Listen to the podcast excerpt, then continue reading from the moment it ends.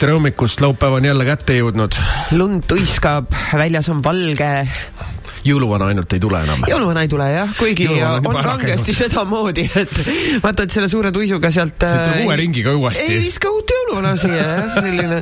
aga miks, miks ei võiks olla, tegelikult oleks maailm oluliselt parem koht, kui meil oleks äh, kahed jõulud järjest. noh, stress küll, et peab kingitusi jälle tegema ja nii edasi, aga noh, saab jälle liha ja kapsast süüa ja aga. sa võid ju libu- liha ja kapsast äh, niikuinii ka ei, ma vabal ajal ei söö. Ei söö või? ma vabal ajal liha, ajal. vabal ajal liha ja kapsast ei söö, ainult, see on ainult jõulude ajal Aga-. kunagi oli, no ütleme, ma sealiha tõesti väga palju, enamus sealt ma ei söö üldse seda praegu. aga, aga, aga kunagi oli ähm,, ei siiamaani vist on, mul oli, mul oli lihtsalt äh, aastaid on olnud selline, selline, selline reegel, et kui ma lähen äh, Saaremaa praami peale, siis seal sööd siis. seal ma söön alati seal on, ja aga seal on läbi aasta ju ka verivorsti ja, ja mida seal kõike saab. Äh, see enam ma küll seda ei tee, aga, aga mingitel aastatel oli kogu aeg ja siis, kui sa Saaremaal päris tihedalt käisid äh, mängimas, siis, siis oli kogu aeg see kerge sihuke jõulumeeleolu. Kerge kapsas oli kogu aeg. kerge kapsas ja jõulumeeleolu oli kogu aeg, vahet pole, palju kraade väljas oli. jah, väga äge ju. oli, väga mõnus oli. ja ma olen teinud suvel verivorsti ahjus. teate, mina olen grillinud isegi verivorsti. Kõik jaa. Naersid alguses, et Puura, sina oma verivorstiga keset mingi kolmkümmend kraadi on väljas ja siis see läks esimesena kõigil. Väga hea ju. ja no on. no inimesed, ma ütlen, on lihtsalt mingites raamides nii tead, ma ütlen, ma ütlen, see on kõikide uu-, uu- äh, nagu, nagu innovatiivsete asjadega niimoodi, et alguses sa, sa tuled Virisevad. turule sellega, siis kõigepealt sind materdatakse maha Jah. ja siis sind tõstetakse pilvedesse alles. Mul on selle suvel äh, verivorsti grillimisega samamoodi, et alguses materdatakse maha ja siis lõpuks läheb kõige esimesena on see verivorst läinud ja siis vaadatakse üldse, kas seda mingi šašlõmmi üldse peaks veel sööma. just. noh, noh, kuidas muidu siis nädal läinud on? oi, ma olen valmistanud äh, siin äh,, me kogu aeg va- vaikist viisi valmistame, meil tuleb äh, ju suur äh, kontsert märtsil äh, kaksteist Terminaatoriga ja siis äh, ma olen neid sound'e vaadanud ja, ja ja asju teinud ja nüüd hakkavad äh, iga kolmapäeval, neljapäeval meil äh, proovid ka. ma panin ju ka eelmine nädal story üles, kuidas sa neid sound'e seal mängisid kodus enda juures. See oli väga lõbus. siis äh,, siis ma ei harjutanud, siis ma olin lihtsalt natukene napsine. nagu Timmer eile oli jaa, ma olen. Timmer, ma tulin hommikul omletti sööma ja Timmer süüdistas kogu aeg, otsis muid asju, miks tal on, natukene nagu iiveldab. miks ta iiveldab? see küll, küll vein oli halb ja kuidagi täna ei ole see päev ja äkki, äkki tead, ma sõin valesti vähe. ei, ma, ma arvan, see on see vein, Vein, veinist vein, lihtsalt, vein, veinist. on vein. üldiselt me võime otsida nagu asja kuskilt mujalt, aga me, me peame nagu tuumani jõudma. ja meil oli eile sõbrannadega, kuna ma olen nüüd äh, praegu olnud lihtsalt uskumatult tubli. ma olen nii palju tööd teinud, et äh, seda ei kujuta keegi ettegi, ma kirjutan äh, uut raamatut mul tulevad varsti e-poodi ka uued tooted, mida ma siin olen arendanud, mis on väga ägedad ja ja ma lihtsalt äh, olen nii palju tööd teinud, eile ma tõusin hommikul üles, mul oli muidu vaba päev. Mm. ja hakkasin raamatut kirjutama ja kirjutasin seda kella viieni lihtsalt järjest. ja, ja kirjutasin ka veel ühe postituse oma kodulehele pealispintsusest. Ja siis ma lõpuks sain aru, et issa, ma olen lihtsalt nii tubli olnud ja nii palju tööd teinud, ma olen nii väärt seda, et meil oli eile kokku lepitud sõbrannadega, et läheme restorani kahe sõbrannaga. Mm ja oma ekspadjaklubi siis, et mm viisime restorani, oli väga head söögid ja vein läks ja see ei olnud küll päris see vein, mida ma muidu joon, aga neil ei olnud nagu seda päris seda veini ja äh, näed, täna annab tunda. kas võib öelda, et su keha ei ole täitsa nagu harjunud sellise ei ole nagu harjunud jah, selle, selle veiniga, ütleme niimoodi, et ta natuke nagu protesteerib selle öelda- vastu. võiks öelda, et sa oled viimasel ajal rohkem sellise fitness lifestyle'i peal olnud.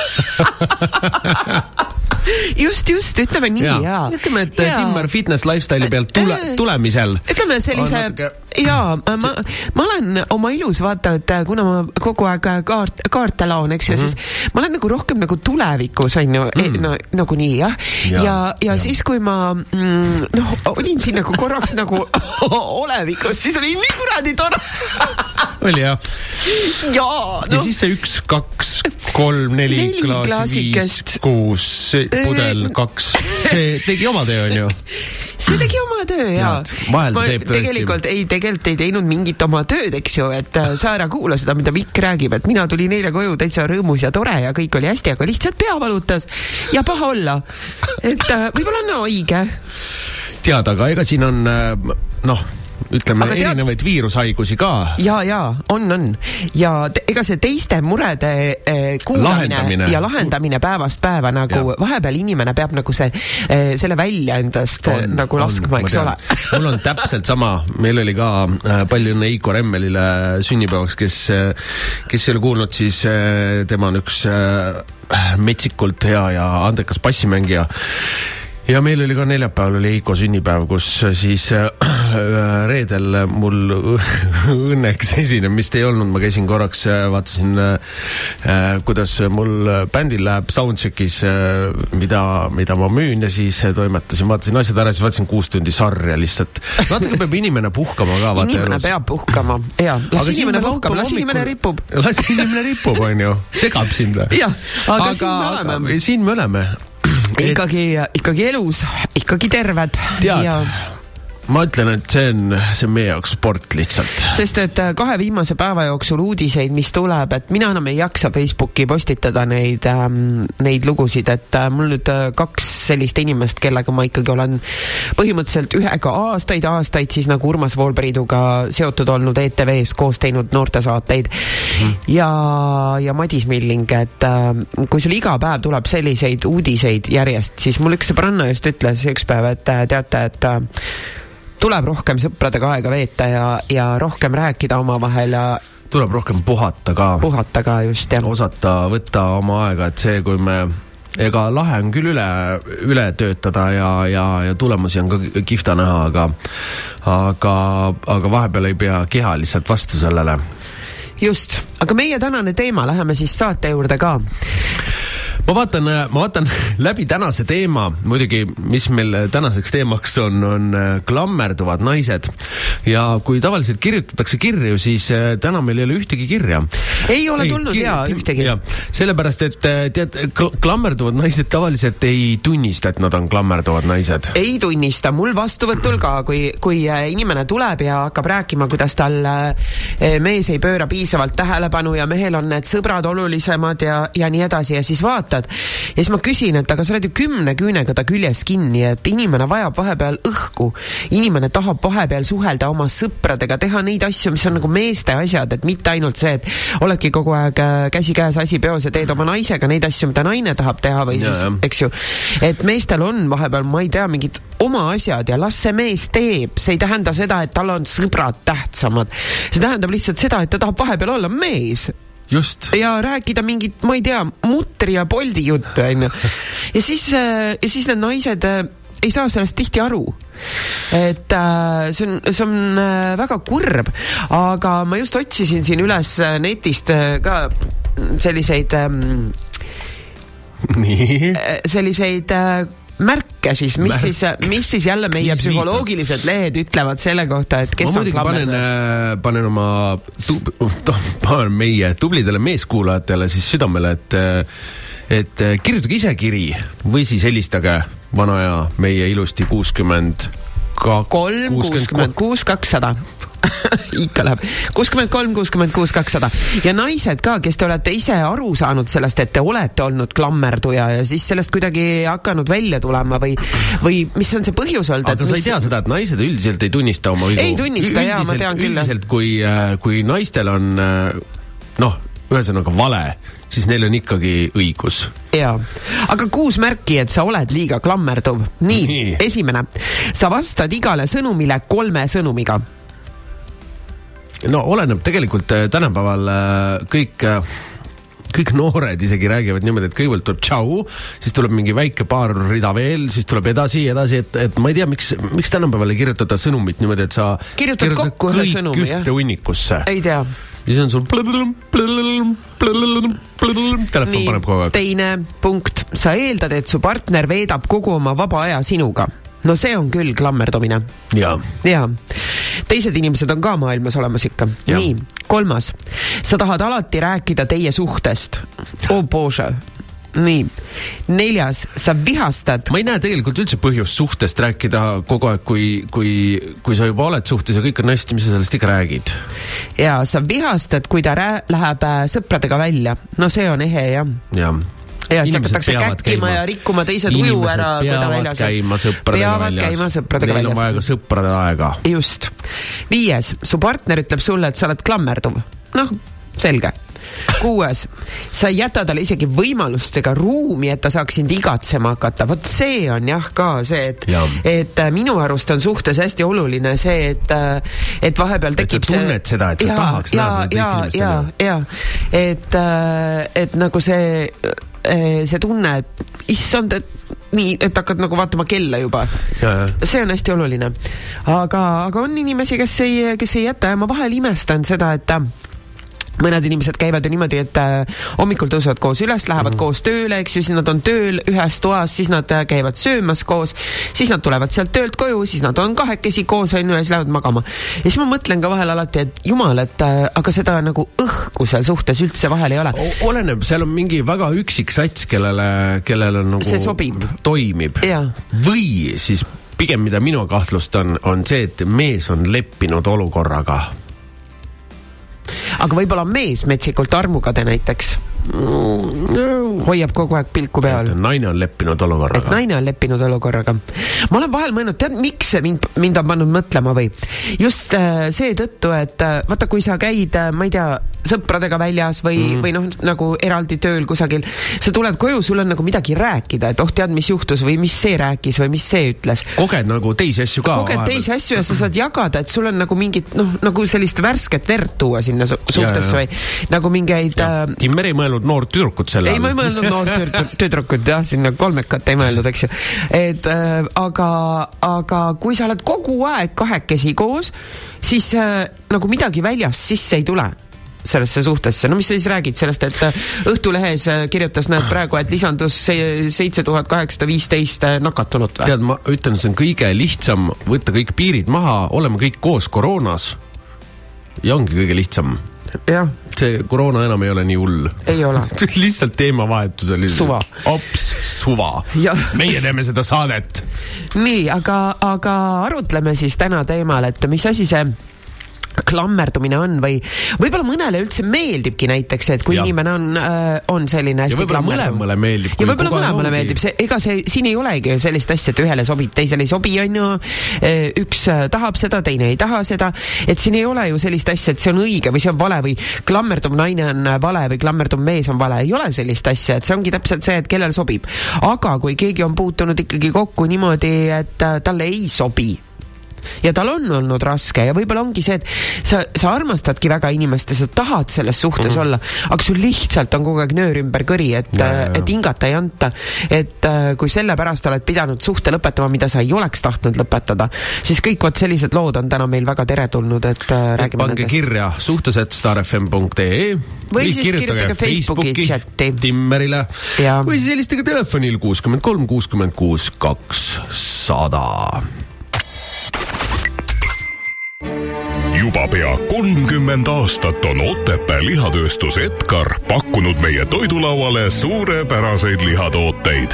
tooted on valmistatud eestlaste poolt armastatud kvaliteetsest kodumaisest toorainest.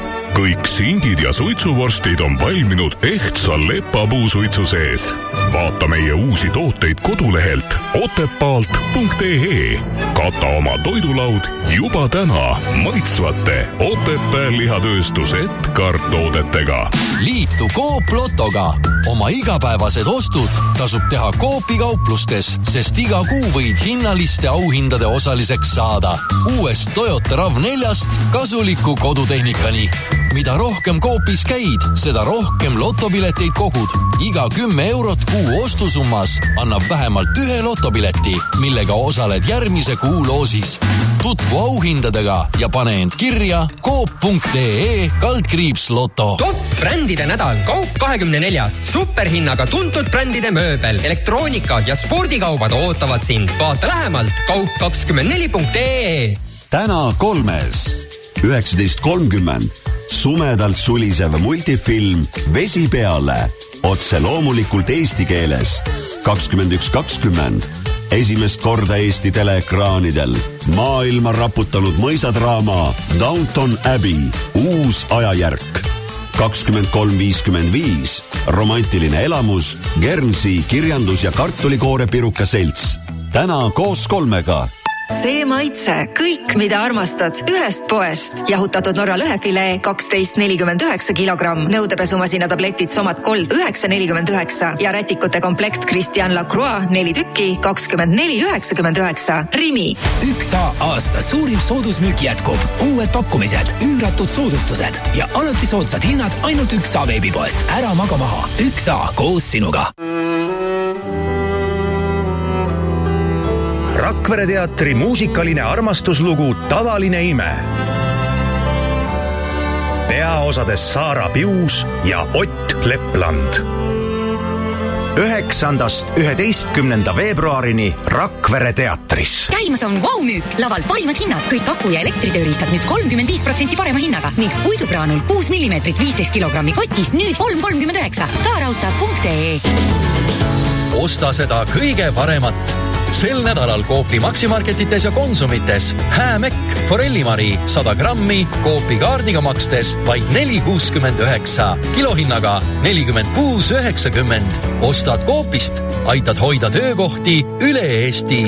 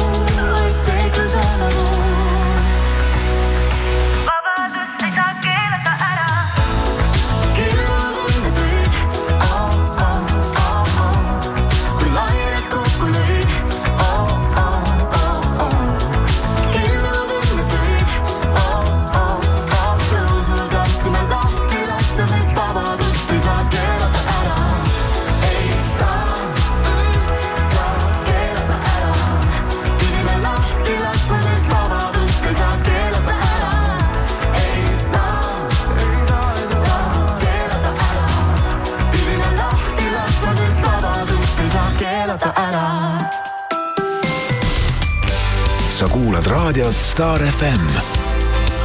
eetris on raadiosaade Suhtes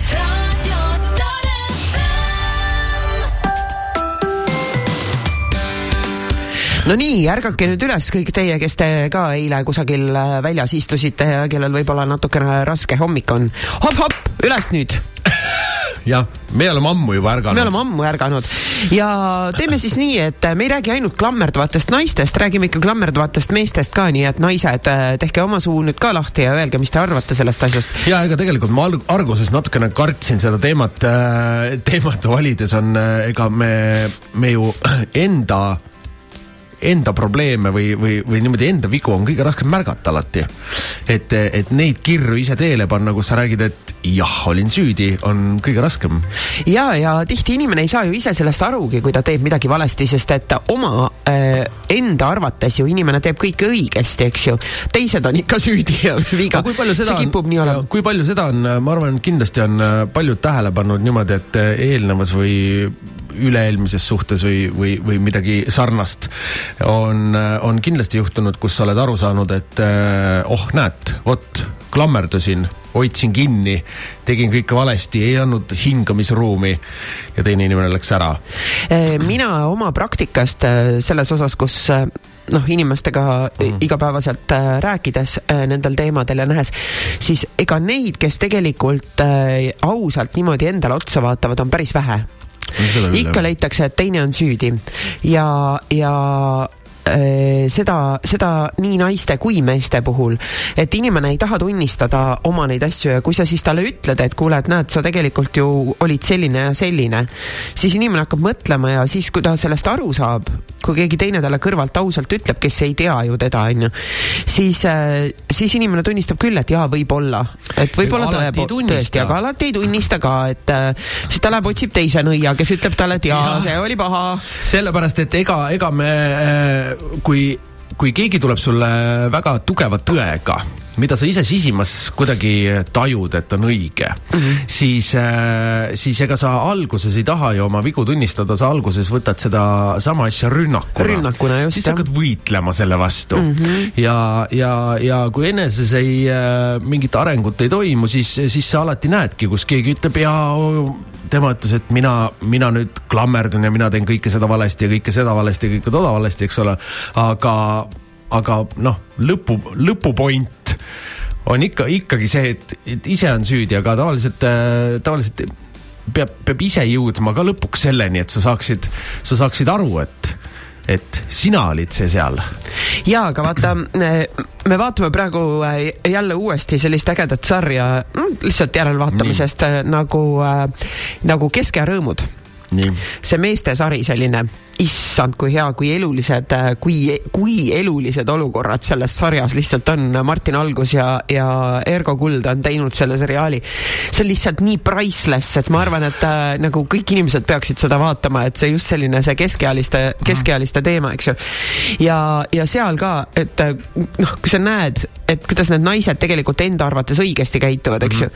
aga, aga mis, mis tegelikult toimub ja see on, see on noh, ma näen iga päev ja puutun iga päev kokku selliste teemadega, mida mulle räägitakse, et et aga kuigi tänapäeval ma võin öelda, on päris palju, tuleb minu juurde ka neid äh, naisterahvaid, kes äh, peale lahkuminekut või siis juba suhtes, kus hakkab äh, asi kiskuma kiiva, on läinud ja hakanud äh, otsima ka viga, viga endas ehk et äh, nad käivad kas mõnes teraapias, kas äh, kusagil perepsühholoogi juures, tihti on see, et mees ei tule kaasa, aga naine läheb, et, et mida ma siis valesti teen mm. -hmm. et äh, sest äh, see kipub ju olema seal suhtes niimoodi, et kui äh, üks ütleb teisele, et kuule, ära tee nii või siis on see, et ei no muidugi mina, ei no mina, ei no mina olen ju kõiges süüdi, eks ju. et see läheb nagu sinnamaani, et mitte, et äh, hakkad mõtlema, et aga oota, ta ütles mulle niimoodi, et võib-olla ma tõesti käitun nii, et hakkaks nagu analüüsima ennast, aga ei, see läheb ju kohe nagu selliseks äh, sõjaks lahti, et kohe kilp ette ja, ja mõõk kätte, et ma mõtlesin sama, et äh, vaata klammerdumisel peaks, alati on ju mingi põhjus ka.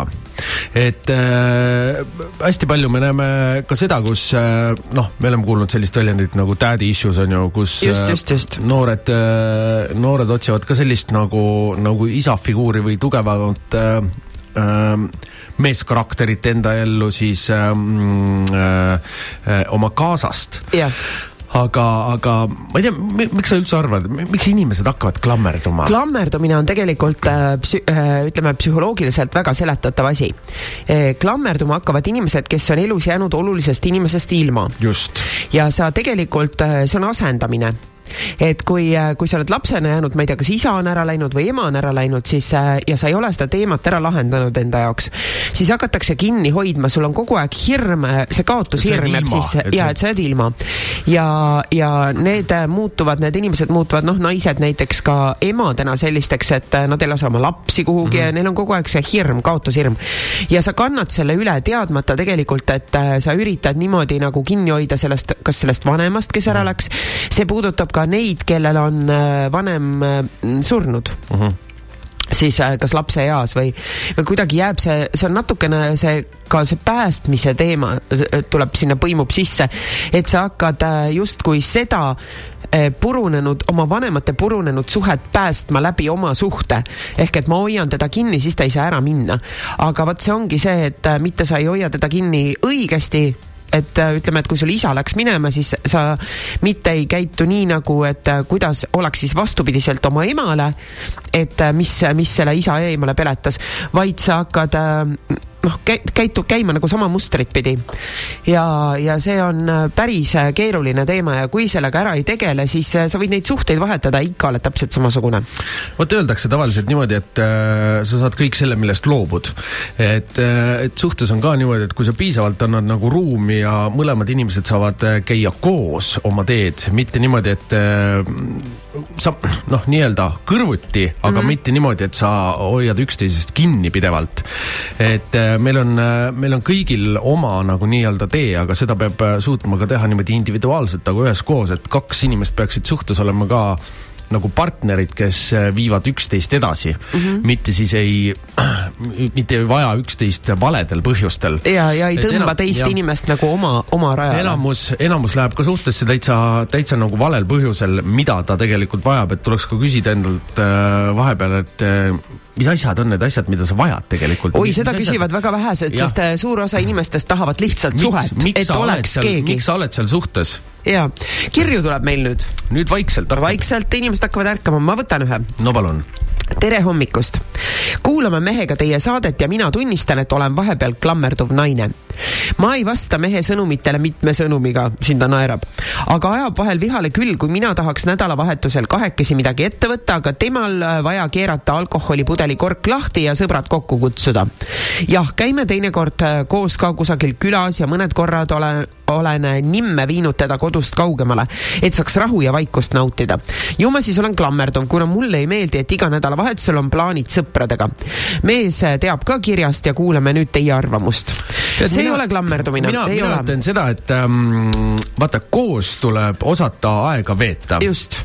ja kui äh, õige, noh, good amount, oota, kuidas see eesti keeles on äh,, õige hulk aega on koos veedetud niimoodi, et äh, nagu noh, ma et see ei ole nagu defitsiit, vaata, suhte defitsiit, et kui sa oled suhtes, siis, siis ei peaks olema niimoodi, et sa lähed, teed äh, oma kallimaga koos midagi, et see on nagu ah, pean selle tegema, see ei peaks olema selline, et see peaks olema selline kvaliteetaeg, mida te teete vahepeal koos ja siis on okei okay ka minna kuhugi mujale. et, et, et kui on tihtipeale lihtsalt niimoodi, et äh, igal pool on äh, pidevalt kõik teised inimesed. Ja, ja, ja siis äh, kaasa on niimoodi kogemata lihtsalt kaasa võetud, see, see on, see on ka teine asi, no, no, no okei. Okay., jälle arutletav, arutletav koht, arutlemise koht, arutlemise koht. -huh. on, on see, kui on näiteks nädalas sul kogemata juhtunud ähm, noh, inimesed käivad tööl, eks ole õhtul on kodus, kogu aeg ei jõua igal pool möllata väljas. kui sul on kellegi näiteks sünnipäev, kui sul on kaks sünnipäeva näiteks sattunud nädalasse, siis sa oled naisega nende sünnipäevale, siis, siis see on mingil määral ka ju koos veedetud aeg, et, et te naudite seal sööki-jooki, veedate mõnusalt aega, kõik on chill, et, et alati, kui, kui, kui mingi selline äh, koos aktiviteet on ka, siis, siis ei ole il, ilmtingimata vaja, et te iga nädal käite kuskil restoranis. tere! halloo! Karlis ka, Karl küll spordisõber ju. ma annan ühe vihje veel juurde. no pane, pane tagant raadio vaikseks. Euroopa meistrid. aa, see on, ma arvan, et see on olümpia, mis seal taga käib. jaa nii, mis nüüd sai? halloo? jaa. tere! Ei saa aru. ja läinud ta oligi. võib-olla ta tahtis olümpiastuudios seista ei tea, kuhu ta tahtis helistada. jaa, aga, aga see, mina arvan, et see naine, kes meile praegu kirjutas, see ei ole klammerdumine. et ma, äh, ma arvan, et sa lihtsalt tahad oma meest natukene õigele rajale lükata. jah, võimalik, jah. kogu aeg napsu ei võtaks kogu aeg naps. punn maha ainult. punn maha ainult, jah. ega see, see on jah, ma, ma saan, ma saan tegelikult aru, sest äh, ük, üks asi, millest ma olen ise ka mõelnud rääkida, on siin meeste tervisest ja meeste vai, vaimsest tervisest äh,. et missugune surve ähm, nagu me, mehel just on nagu siin maailmas, mis me peame tegema, palju me peame teisi inimesi ülal hoidma ja kõik see. et, et, et ma saan aru, kui sa oled nagu üle töötanud, siis võib-olla tahadki, alkohol on lihtsalt selline, mitte et ma soovitaks seda, aga alkohol on äh, selline lihtne moodus, kuidas nagu natuke sihuke lihtsalt ah, tahaks minna, lasta kõ- kõigest sellest, jooks sõpradega purju ennast ja ajaks mingit läma lihtsalt suust välja, vaata ta on nagu. No see on ka okei teha, aga mitte kogu aeg, väljalülitamine Jah., aga jah, ma saan aru, kui, kui võib-olla mees teeb hästi stressirohket tööd ja hästi vähe on aega ja, ja ei ole kogu aeg äh, kodus ja puhata ei saa ka vähe, vaata siis on see tema nagu see pääsetee, ma saan aru jah jah, selle me ega peaks küll võtma ükskord teemaks tegelikult ka. kaasaga oled ka koos, vaata siis sa paned ka mis ei ole absoluutselt halb, aga sa paned ju enda nagu energiat sinna ka, et sa ei ole, sa ei lülita lihtsalt ennast välja. et noh, mina küll telekat näiteks ei vaata, aga äh, aga, aga paljud inimesed vaata lähevad lihtsalt aju välja lülitama sinna tele, televiisori ette, aga kui sa oled ikkagi kaasaga koos, vaata siis sa pead pidevalt tootma ja olema ka seal juures. halloo, hallo, tere. tervist. mul on üks küsimus Mhm. mm. -hmm. ma ei ole eriti julge rääkija. Mhm. ma loen paberi pealt maha. no nii, sugulane klammerdub väga liiderlikule mehele, kuigi isa ja ema on olnud tal ideaalsed. aga õdesid-vendi pole tal olnud. et miks ta sel juhul klammerdub? Kust te teate, et isa ja ema on olnud äh, ideaalsed, mis asi on ideaalne? jah, see on päris hea küsimus. noh, selline ideaalne perekond on tal lapsepõlves olnud. me ei tea kunagi kellegi, kellegi pere See- ideaali ja kui ta on klammerduv ja hoiab kinni alkohoolikust, siis või liiderdajast, siis see ei ole päris kindlasti äh, ideaalne perekond olnud. et äh, et seda tuleks jah panna tähele, et äh, ükskõik, mis ke- kuskil tundub kellelegi, on äh, tegelikult ei pruugi absoluutselt olla nii, et seda me oleme läbi ajaloo igal pool ja igal pool meedias ka näeme, et äh, noh, me näeme mingit kuvandit alati kõigist, aga Jah. me tegelikult, mis seal sees toimub, me seda ei tea mitte kunagi. just, kõik, mis väljast paistab ideaalne, on väga kahtlane. presidendi pere võib ka tunduda ideaalne, aga ega sina ei tea, mis neil kodus toimub. Mhm, olen nõus. ja, et äh, ju seal on ikkagi mingid sellised teemad äh,, miks äh,, miks äh, me valime oma ellu ikkagi äh, neid asju, mis on meie jaoks lahendamata, see on jälle see päästmise teema. et äh, keda ta tegelikult päästab, Mhm. Mhm. Et sellega tuleb tegeleda. Mm -hmm. aga teine küsimus nii. selle naise vend, kes on kahjuks nüüd surnud, klammerdus minu külge. nii. ma austasin tegelikult teda väga, aga ma olin ise liiderlik. et miks tema klammerdus minu külge? aga siis on see ju selge peremuster, mõlemad lapsed on klammerduvad, ehk see tähendab seda, et äh, seal peres ei ole olnud lastel mingit tähelepanu. Need lapsed o- otsivad seda tähelepanu, nad äh, vajavad seda ja neil on kogu aeg see hirm, et nad jäävad sellest ilma. Kristi, ei, see ei ole nii. Nende pere oli hästi, hästi kokkuhoidev ja armas ja nad klammerdusid hilisemas elus enda liiderlike abikaasade külge. mõtle, väga põnev, ma ei oska ka midagi öelda. ilmajäämise hirm on see ikka seesama ilmajäämise hirm, see on nii äh,. tundub jah, vaata, ega see, see ei pruugi olla ka sellest, et, et äh, sul võis ideaalne perekond olla, aga sul võis olla lapsepõlves mingi selline üksi jäetud tunne paar korda ja, ja, ja kui sul juba äh, mingi selline asi on, siis, siis see võib nagu mõjutada sind hoopis teistmoodi kuigi ega paljud inimesed äh, klammerduvad ka sellepärast, et ähm, äh, see hirm üksi jäämise ees,. mitte ainult see, aga, aga vaata, kui inimene, inimene elab nagu natuke depressioonis ja tunneb, tunneb seda hästi palju sellist ähm, üksi olemistunnet. vaata, siis keegi teine paitab neid kohti neid kohti nii-öelda kuidas ma ütlen selle kõige paremini? noh, selles mõttes, et äh, ütleme. Annab mingi tunde, et sa ei ole päris üksi. üksinda kodus istudes tulevad sellised äh, kõik, kõik asjad üles, et, et sa võid tulla küll ideaalsest perest, aga ega sa ise pead ka inimesena arenema ja, ja, ja, ja noh olema nii-öelda, nii-öelda kasvama ja suuremaks kas- ja kasvama, kasvama, kasvama edasi. et, et kui me, kui me oleme ka vahepeal elus kinni jäänud, siis, siis meil kõigil on see, see tunne, kus vahepeal vaatad, et oh, kuidagi niimoodi üksinda on olla ja selline kuidagi läheduse vajadus ja see on ja see, see võib tulla ükskõik erinevatest asjadest, et seda nüüd niimoodi aga kui juba mõlemal lapsel seal peres on see teema, siis, siis see on seal sügaval sees, nii et äh, ideaalsest perest ei ole mõtet rääkida. Aitäh teile Jaa. ja Kristi, sina oled Kirsti, Kirsti on mu nimi ikka, ma lähen hulluks, kui mulle öeldakse Kristi. lähedane, sest sa oled ka hambur nagu mina ja ma tunnen, et meil on hästi paljud mõtted nagu äh, ühtivad. aitäh teile. aitäh, aga ikkagi Kirsti. kõike head. oi, ma lähen hulluks selle No. Kristi peale. vot nii, aga meil on pausiaeg. meil on pausiaeg. veel üks pingutus ja see uks jääbki avatuks. taas mu võimalus on uus. seiklus algab suur, muusika mu armastus.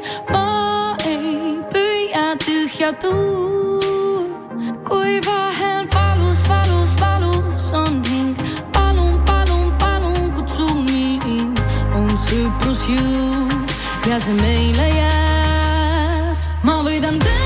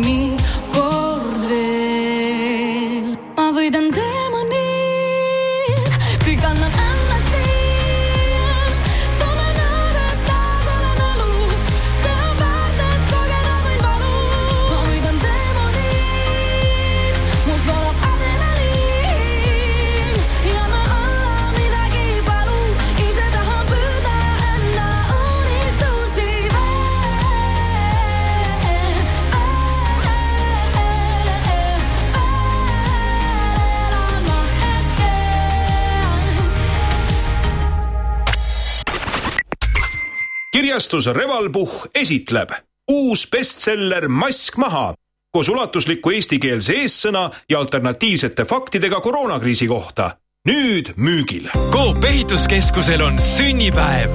ehituskeskuse kauplustes neljapäevast pühapäevani kõik kaubad kakskümmend kaks protsenti soodsamad.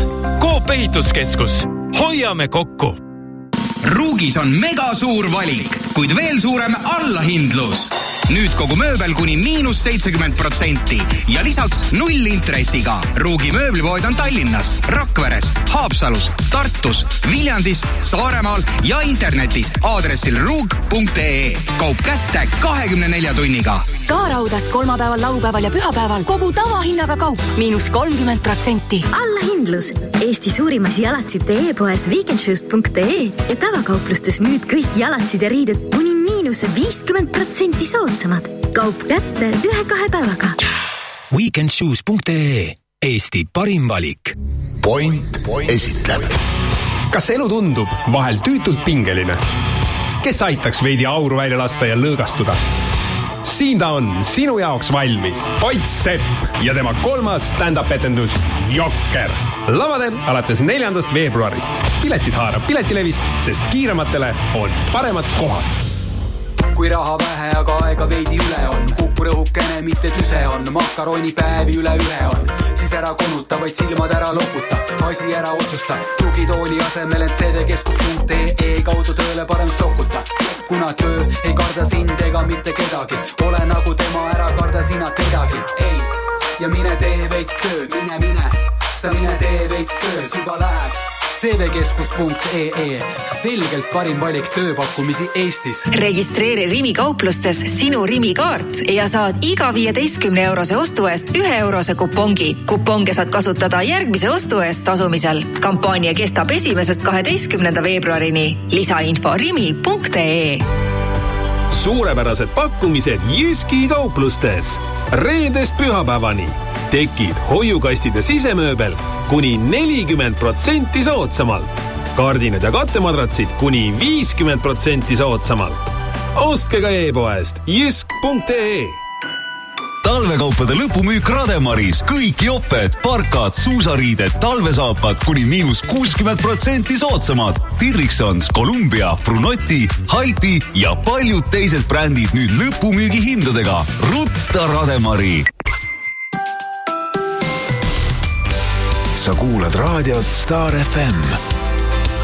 eetris on raadiosaade Suhtes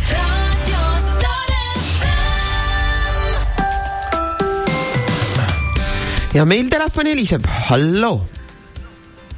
halloo. tere, teie olete need suhtespetsialistid, vaat mind huvitab selline asi, et Keit Uibomägi oli ju koos Ansooriga ja käisid emaga koos, tegid veel pulmareisi seal ja oli kõik tore ja see saatis talle roose ja teine oli Grete Lõbu, on ju kaks last ja oli ka Nii. suhtes ja nüüd on juba kolmandaga ootab, mis nüüd toimub, miks need abielud kõik lahti lähevad ja miks nad partnereid vahetavad, kas te oskate selgitada? kas see on euroaeg selline või?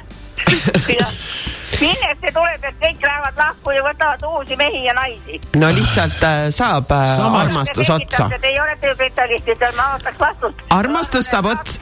huvitab see, et mis inimestega nüüd lahti on, mis nad lahutavad, pooled paarid lähevad lahku. see koroonaaeg tõesti seda, et koroona on sellepärast, et inimesed on kodus, ei saa tööl olla, seal kodukontoris töötavad. jah, ja nagu see Keit Uibomägi, vaata kui tore proua ja Ansoori oli ka ilus mees, oli ju siin Eestis ja kinkis roosi, sada roosi talle. noh.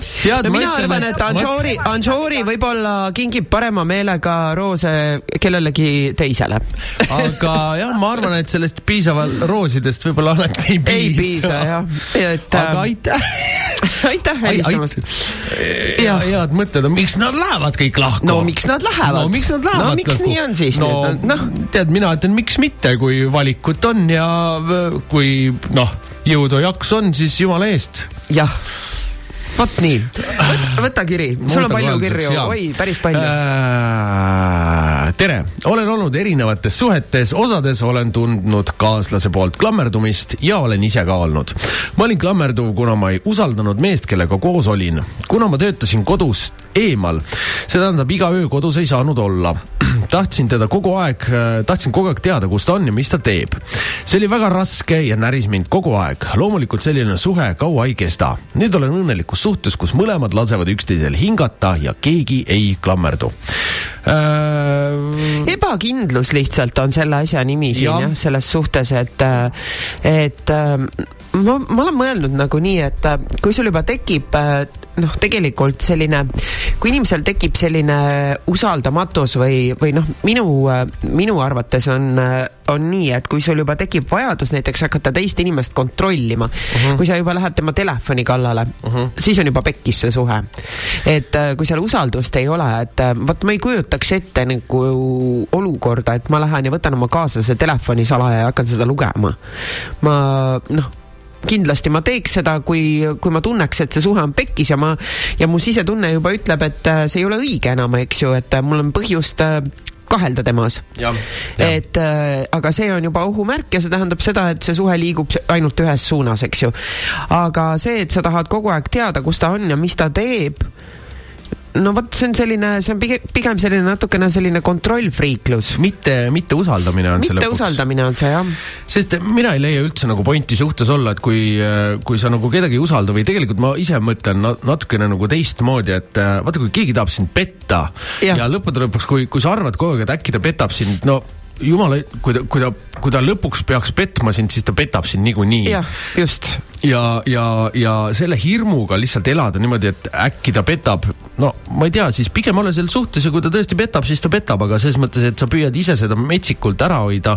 ma ei tea, kui on nagu hea suhe ja mõlemad inimesed toimivad teineteisega, siis ega ta ke,, noh, keegi ei lähe nagu niisama kuskil kõrvalt panema, kui ta lihtsalt ei. mingi patoloogiline vend ei ole, kes või naine, kes, kes äh, tahaks äh, mingit värsket kogu aeg saada. Võõrseksi. võõrseksi, just. kuulsa laulja kuulus väljend. jah, jah, meie sõber kuulus laulja. meie sõber kuulus laulja. aga äh, jah, ma, ma nagu, ma nagu ei näe nii, nii palju, vaata enamus inimesi kuidagi keskend- või jah, keskenduvad hästi palju sellisele ülemõtlemisele. ülemõtlemisele ja hirmudele, et inimeste sees on hästi palju hirme ja hirmud tulevad ebakindlusest. niikuinii tuksi, noh, et selles mõttes, et, et inimesed lähevad lahku ja osad inimesed jäävad osadest inimestest ilma ja siis tuleb uus ja siis tuleb järgmine ja, ja kui suhe ei toimi, siis minnaksegi lahku ja ei ole mõtet ka mõelda niimoodi, et oo, aga millal see teine tuleb ja siis kas üldse tuleb ja siis seal on mingi aeg ja nagunii ja tead, suures plaanis on see kõik lihtsalt elu ja üks tsirkuse pull ja kui seda liiga tõsiselt kogu seda kammaiaad võtta, siis minu meelest sa natuke oledki juba kaotanud. sest et ma eile just andsin intervjuu Õhtulehele, Õhtuleht eh, kirjutas mulle ja palusid eh, kommentaari ühel teemal ja see on just eh, suhted ja, ja lahkuminek ja see, kuidas ähm, vanusevahe suhtes ja kuidas siis naised klammerduvad või kardavad või neil on see hirm, et äkki see mees petab. et see ongi see, et kui sul on hirm, et su kaaslane sind petab, siis vaata peeglisse, mis sinu kaaslase suhtes ja sinu suhtes on sellel kaaslasel puudu, mida ta siis peaks minema otsima. Mis sa leiad, et äh, teie suhtes on äh, puudu, et kui sa kardad, et ta läheb ja ma ei tea, seksib teiste naistega, siis mis teie seksis on sellist, mis talle ei paku siis seda, mida ta otsima läheb. kui inimesel on kõik kodus hästi ja suhtes on kõik hästi, siis tal ei ole vajadust minna seda kõrvalt otsima, võõrseksi otsima. võõrseksi otsima. aga kui sul kodus seks on, vabandust väljenduse eest, ma tean, Star FM-i eetris ei tohi seda kiri- või öelda seda sõna. sa võid kehva öelda lihtsalt. noh, on kehva, kehva seks, eks ju, siis äh, või seda polegi, siis äh, loomulikult igal inimesel on vajadused ja, ja ta lähebki neid noh, siis nagu mujalt otsima neid asju või, või kui sul on kodus kogu aeg mingi pinge peal või siis sa mõtled, et miks su kaaslane läheb välja sõpradega või miks ta otsib mingit teist seltskonda, ta tahab olla kusagil, kus tal ei ole seda pinget peal. vaata, naistel tekib ka vahepeal selliseid asju nagu see nii-öelda äh, emotsionaalne petmine, kus äh,, kus ega äh, aastate jooksul võib-olla me kõik jääme natuke tuimemaks või ei oska nagu hoida kuidagi seda asja äh, värskena ja, ja või siis äh, sukeldume liigselt enda töösse. Ja, ja naistel tihtipeale tekib äh, isegi ei pruugi olla selline nagu füüsiline, vaid äh, tekkida selline kõrvalt mingi tore meessoost isik, kellega, kellega nagu vestelda ja aega veeta ja mm, -hmm. ja vahetada nagu selliseid äh, aga siis, siis on jälle nagu see, et sa oled kuidagi emotsionaalselt nagu seotud mingil määral selle teisega ja, ja siis sa enda, enda suhtes jälle natukene hakkad nagu vähem tegema mingeid, mingeid muid füüsilisi ja neid asju ja neid asju, siis see kuidagi tundub ka, et kas see on nüüd, kas petaks kuidagi teist või kuidagi niipidi või jah, inimsuhted ongi keerulised ja, ja see, et äh, kui sul on äh, kõik asjad kodus toimivad, siis seda ei saa võtta iseenesestmõistetavalt. seda tuleb üleval hoida ikkagi, sellepärast et äh, noh, suhte alguses on ju kõik alati väga tore. ja ega sa ei pea sellega tegelema, sa võid alati kirikusse minna tööle ja üldse mitte suhtes olla. jaa, aga, aga suhe on ikkagi kahepoolne asi ja, ja mõlemad inimesed peavad seda hoidma värskena. ma olen küll alati öelnud, et äh, suhte nimel töö tegemine kõlab nagu nii rõvedalt, et aga see ei ole töö tegemine, see on, ütleme selle, selle värskuse hoidmine. mina ütleks panustamine. panustamine jah ja., et äh, igasugused sellised mingid, ma ei tea, väiksed üllatused, mingid tähelepanekud, see on, see on nagu kõik okei okay ja see meeldib ju igale inimesele tegelikult, et mulle meeldib, et seda ei pea ainult mehed tegema ma,. vaatan siin, naised on hakanud kirjutama täpselt järgmine kiri hakkab ka, mina vist olen see, keda kvali- kvalifitseeriti kui klammerduvat naist. et kõik naised, kellele me ennem ütlesime, et jah, et enamus naisi vist ikkagi nagu ei suuda tunnistada, sest Jaa. kõik ütlesid, ma panen ka kirja teele nüüd kohe. nii, aga ma loen siis ette, tere, mina olen vist see, keda kvalifitseeriti kui klammerduvat naist. ma tõesti ei mõistnud, miks mehel on vaja iga nädalavahetusel sõpradega väljas käia millal siis minu aeg on? kuna teda muuta oli võimatu, siis otsustasin hakata endaga tööd tegema ja pakkuda iseendale seda, mida mehelt ootasin. tubli naine.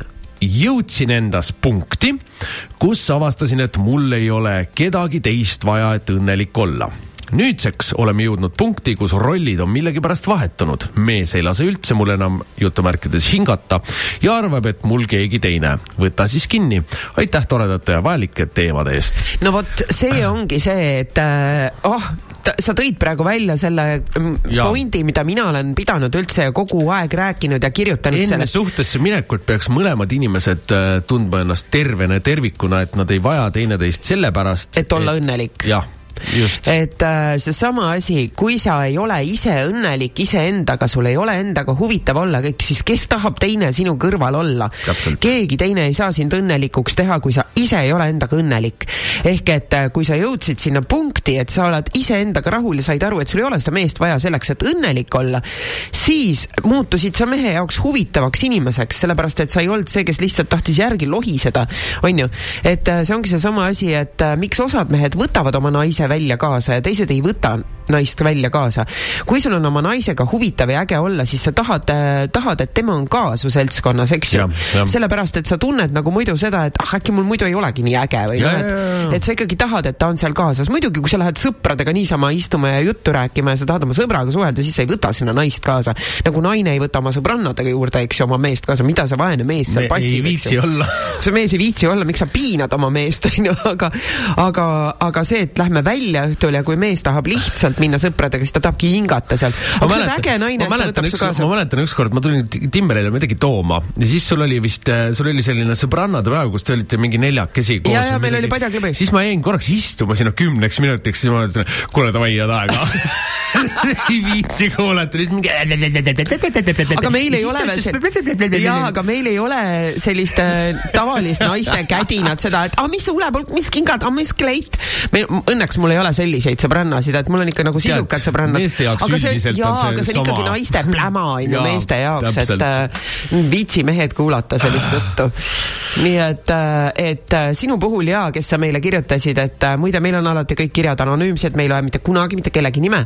et äh, sa tõid välja kõige olulisema pointi ja tänu sellele ma arvan, et äh, sa ei klammerdu never enam, et äh, ja, ja see ongi nüüd see, et sinu mees kardab sinust ilma jääda, sellepärast et ta saab aru, et äh, sa saad ise ka hakkama, et, äh, sa, et ta ei ole mingi kark vot see ongi see, et inimesed äh, kipuvad võtma nagu kaaslasi nagu karkudena, et umbes et ma lähen nende abil edasi. tead, millest tuleb ka väga hea, vaata äh, paljud äh,, paljud arvavad, et oh, et äkki, äkki ma tast ilma, äkki ma jään tast selle, äkki juhtub nii.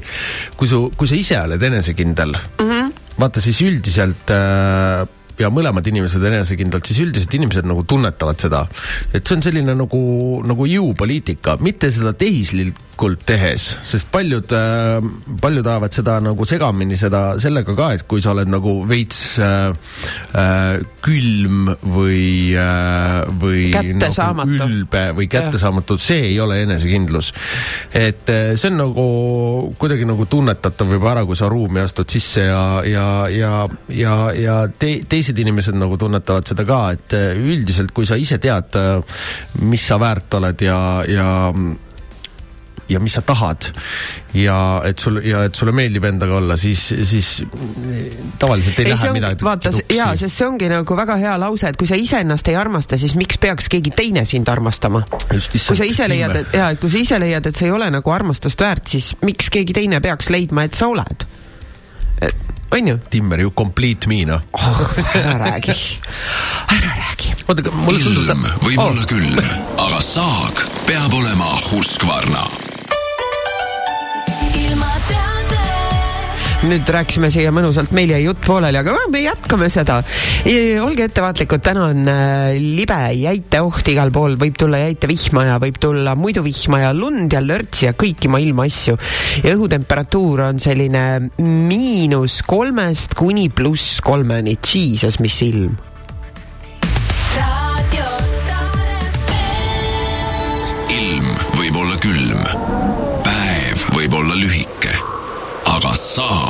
see peab olema Husqvarna. Husqvarna kvaliteetse kettsae ja võsalõikuriga saad ka lühikesel talvepäeval kõik tööd tehtud kiiresti ja turvaliselt. tutvu talviste pakkumistega Husqvarna.ee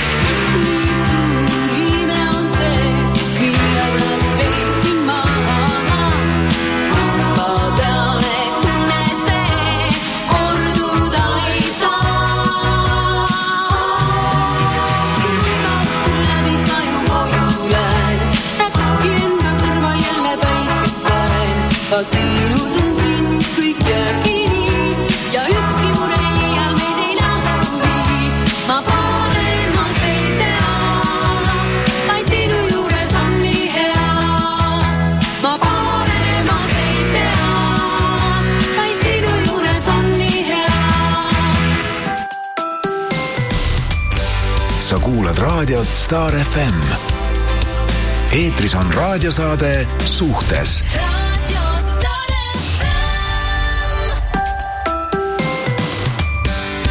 nii, meie teine saatetund on alanud ja räägi nüüd, kus sa pooleli jäid, et ma niimoodi katkestasin. ei mäleta enam äh,.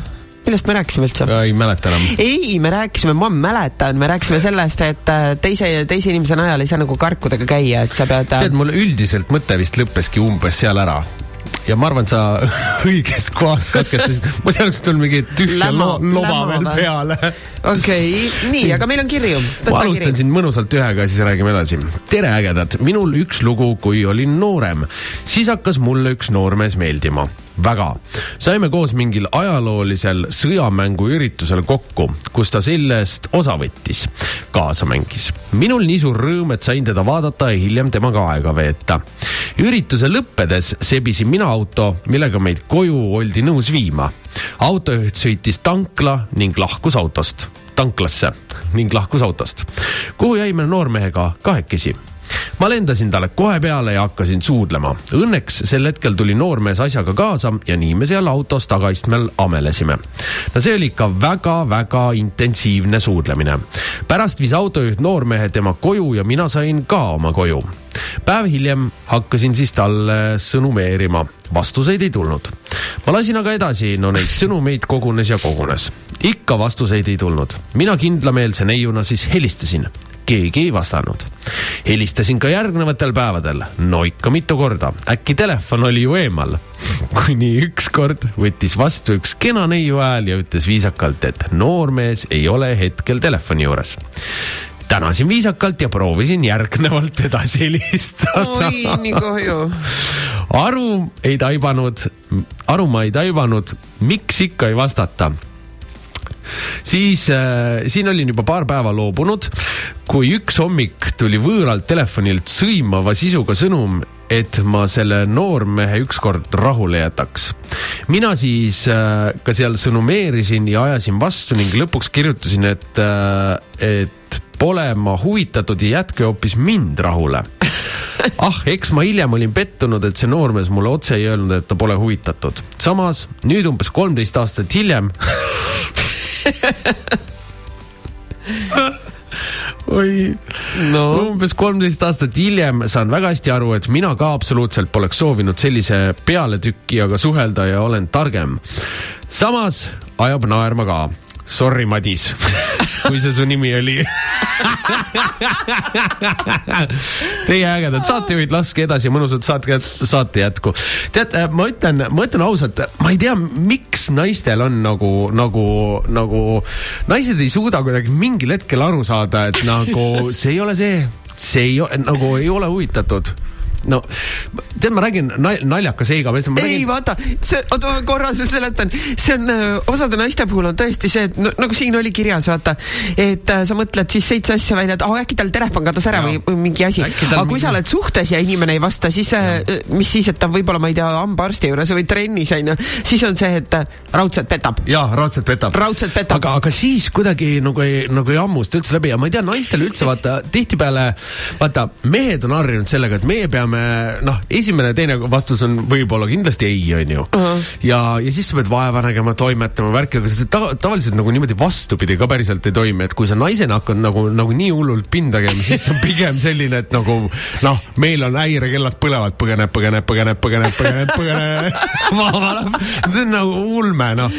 keegi ütles, ma nägin, ma nägin seda kuskil mingis podcast'is või kus ma nägin, kus räägiti jumala hästi, ma pole ise mõelnud selle peale kunagi, aga ühesõnaga nüüd tuleb äh, aasta tõde. nii, olen valmis kuulama, ma olen valmis. ühesõnaga, meestena me kunagi ei tea täpselt, kas sa armastad seda naist enne, kui äh, sul tuleb ära.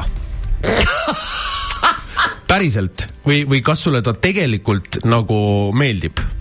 sest peale seda, kui sa oled temaga seksinud ja sul on äh, nagu, nagu ära tulnud, see võib täiesti teine kardinaalne teema olla. on ka või? kuule nii, see on nüüd see-, see on nagu- nüüd väga, see on nüüd väga põnev teema. see, see, see, see võib olla täpselt niimoodi, et sa ise arvad, et sulle väga meeldib see tüdruk uh. -huh. ja na, siis sa seksid, sul tuleb ära. Ei olnud üldse nii. kas see on see, mille kohta sa oled öelnud nagu, et, et siis mõtled, et telli juba takso, mine ära või? jah, no ei, see ei pruugi alati nii olla, tegelikult ei, see võib olla nii üks kui teine, aga no nagu ütleme, igas naljas on natuke nalja, aga, aga see suures plaanis nagu alati toimub ja, ja tegelikult see on nii, kui, kui te hakkate mõtlema, seal, seal on mingi selline asi, et sa tegelikult enne ei tea mitte kunagi, kas see tüdruk sulle päriselt lõpuni meeldib, kui sa nagu üks hetk tuled ära ja oh,, ja see võib põnev. natuke karmilt nagu tunduda, aga, aga see on loogiline. me ei saa sinna mitte midagi teha. see on loogiline, tegelikult It's see on loogiline. It's how we built me oleme ehitatud niimoodi. jaa, aga see ongi tegelikult ju ka selline asi, mida, mis peaks olema selline suhte, eh, suhteõpetuses sees Äh, jah, aga neid palju, selliseid asju ei räägita ja, ja, ja, ja milles on nagu ka asi, miks ma seda just ütlesin, on see on, see on selline asi, mida nagu keegi ei ole kunagi kuskil välja öelnud ja siis ma mõtlesin, noh, siis, siis podcast'is oli, kui ma seda kuulsin. ja mõtlesin, et kurat, see on, see on geniaal-, see on tegelikult jumala õigus. aga vaata, see on jälle selline tõde, kus äh, noh, ütleme kuskil mingi Kristi ütleb, oota, aga kas äh, mm, kellelegi oma siis kavaleri või midagi, et kas see on siis päriselt nii, see tegelikult on päriselt päriselt nii ja kõik, kes ütlevad, et see ei ole, siis see nagu see, see siis see ja. ikkagi tegelikult. nii et need, kes peale natuke... esimest seksi on äh, kokku jäänud, siis te päriselt meeldite sellele mehele. ja jah, jah, et see, see on nagu selline nagu kuidagi nagu jah ja sest vaata. sest palju me... öeldakse ka seda, vaata, öeldakse seda, et äh, enne kui sa teed tugeva otsuse üldse äh, uh -huh. nagu eluliselt midagi, siis äh,. tuleb seksida. onaneeri korraks aa, onaneerid? jaa, no vaata seal ta nagu noh, see on samamoodi, vaata, kus sa oled äh, Vahepeal... see on natuke see pealt maha teema või? jah, vaata ütleme, ütleme, ütleme need inimestena, mis sul välja löövad mingid äh, kas ähm, äh,, kas siis läheduse vajadus äh, või oled sa kiimas või on see mingi kolmas asi või see tegelikult äh, aju hakkab teistmoodi tööle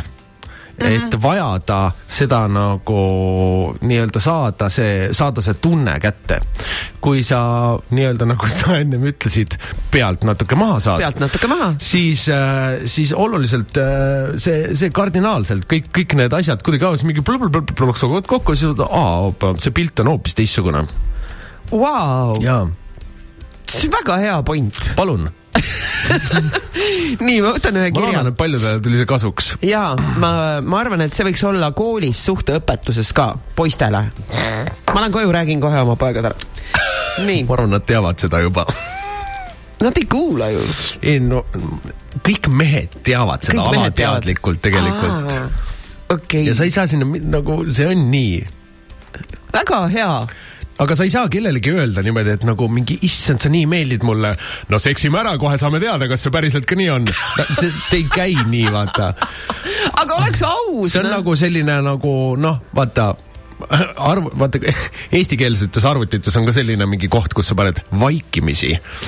see on selline samasugune asi veits, see on nagu vaikimisi okei okay,, aga ja see ongi see ja siis vaesed mehed hakkavad mõtlema nendele naistele vabandusi välja, et tead, sa oled liiga hea minu vaata, jaoks. see on, see on naljakas asi, vaata miks see, see toimib täiesti risti vastupidi, sest kui sa tavaliselt nagu öö, ütleme, kui sa võid magada nagu naisega, siis naisel tavaliselt tekib sealt attachment just, ja jah, meil tekib jah. sealt nagu, nagu Tõehetk. mitte attachment. No võib ka tekkida attachment, aga Jah. võib ka tekkida Mitte. mitte., jah.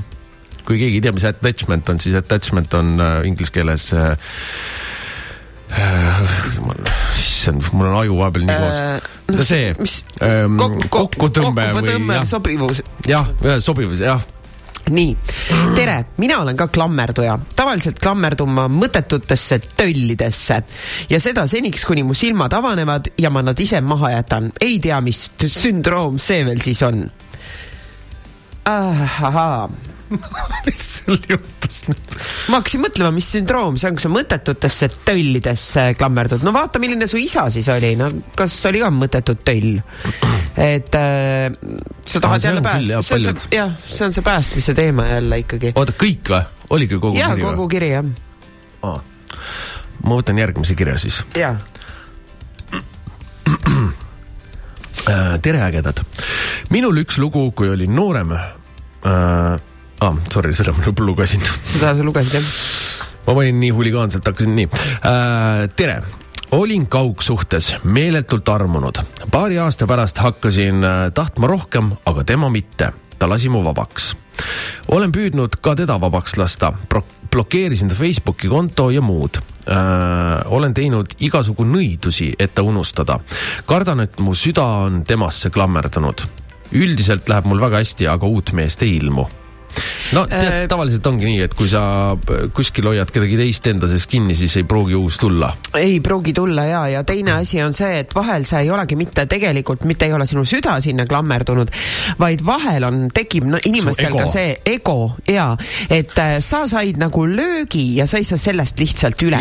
Ära tee nõidusi kui sa ei tea nendest asjadest midagi ja neid teed, siis sa äh, keerad veel suurema jama Jah. endale kokku ja sul ei tulegi kedagi. aga aktsepteeri seda lihtsalt, et sa said korvi jah, that's it Jah. ja nii juhtub elus, sest et nagu Renks ütles, näed, noh, ei ole, kõik ei taha nagu ja mõni inimene ei taha lihtsalt suhet, mul käivad ka naised sellega, et äh, näed, et äh, on juba, ma ei tea, mitu aastat äh, selline niisama noh, nagu inimesed nagu oleks suhtes, aga ei lähe edasi kuidagi see suhe. Ja see olla ka- ongi see, et, et äh, mõne puhul on see, et mõni mees ei tahagi suhet, mõni on saanud kunagi haiget, mehed põevad seda tead, ei palju ka kauem. see olla, ega vahepeal, vahepeal on kindlasti ka see, kus, kus sa tunned, et tead, tore on seksida ja hängida koos, aga, aga aga kodu mängida ei taha. aga kodu, kodu mängida ei taha, et lõpuni kõik need kriteeriumid ei ole see, mida sa tegelikult äh, nagu otsid ja praegusel hetkel toimib see, kui tuleb keegi teine, siis äh, vabalt noh. jah, ja, ja see on. ja ei ole ka mingi hullumaja noh. ma olen ka öelnud naistele, kes siis ütlevad, et nii, mis ma siis nüüd teen, kas ma jätan ta maha?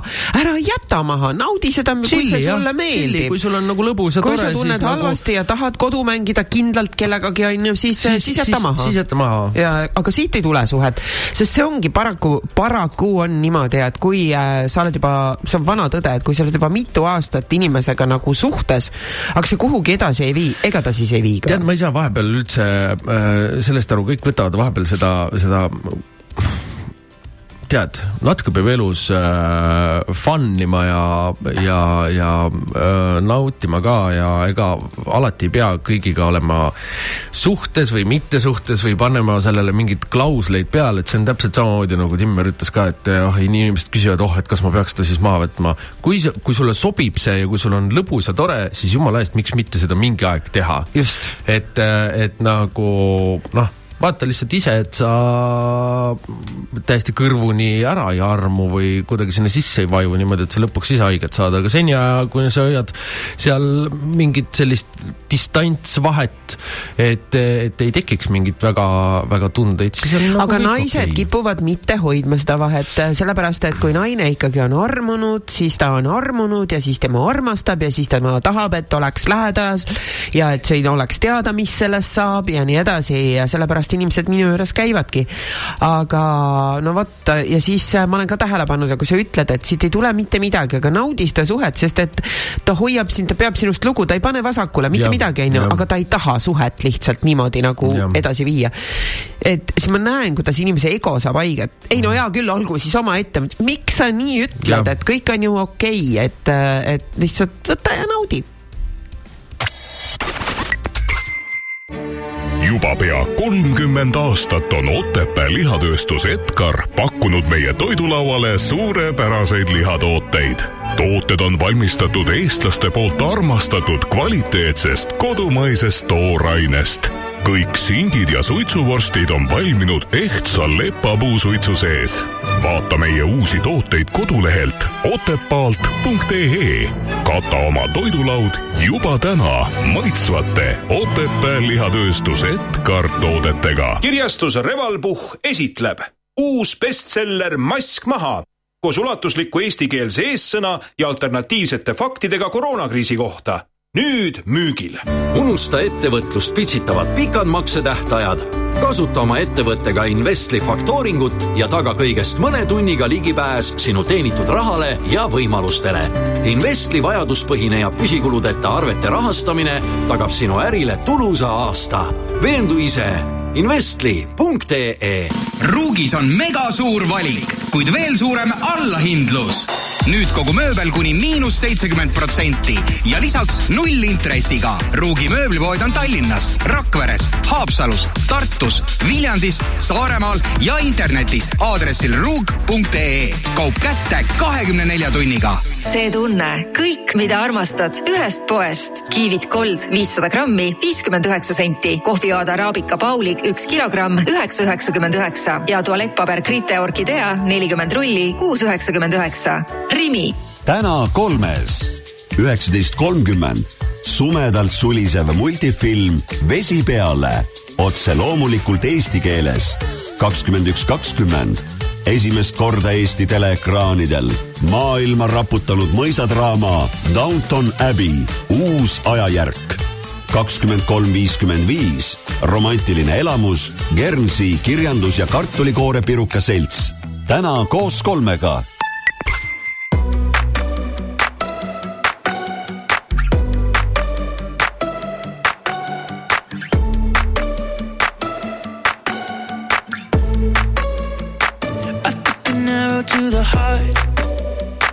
I never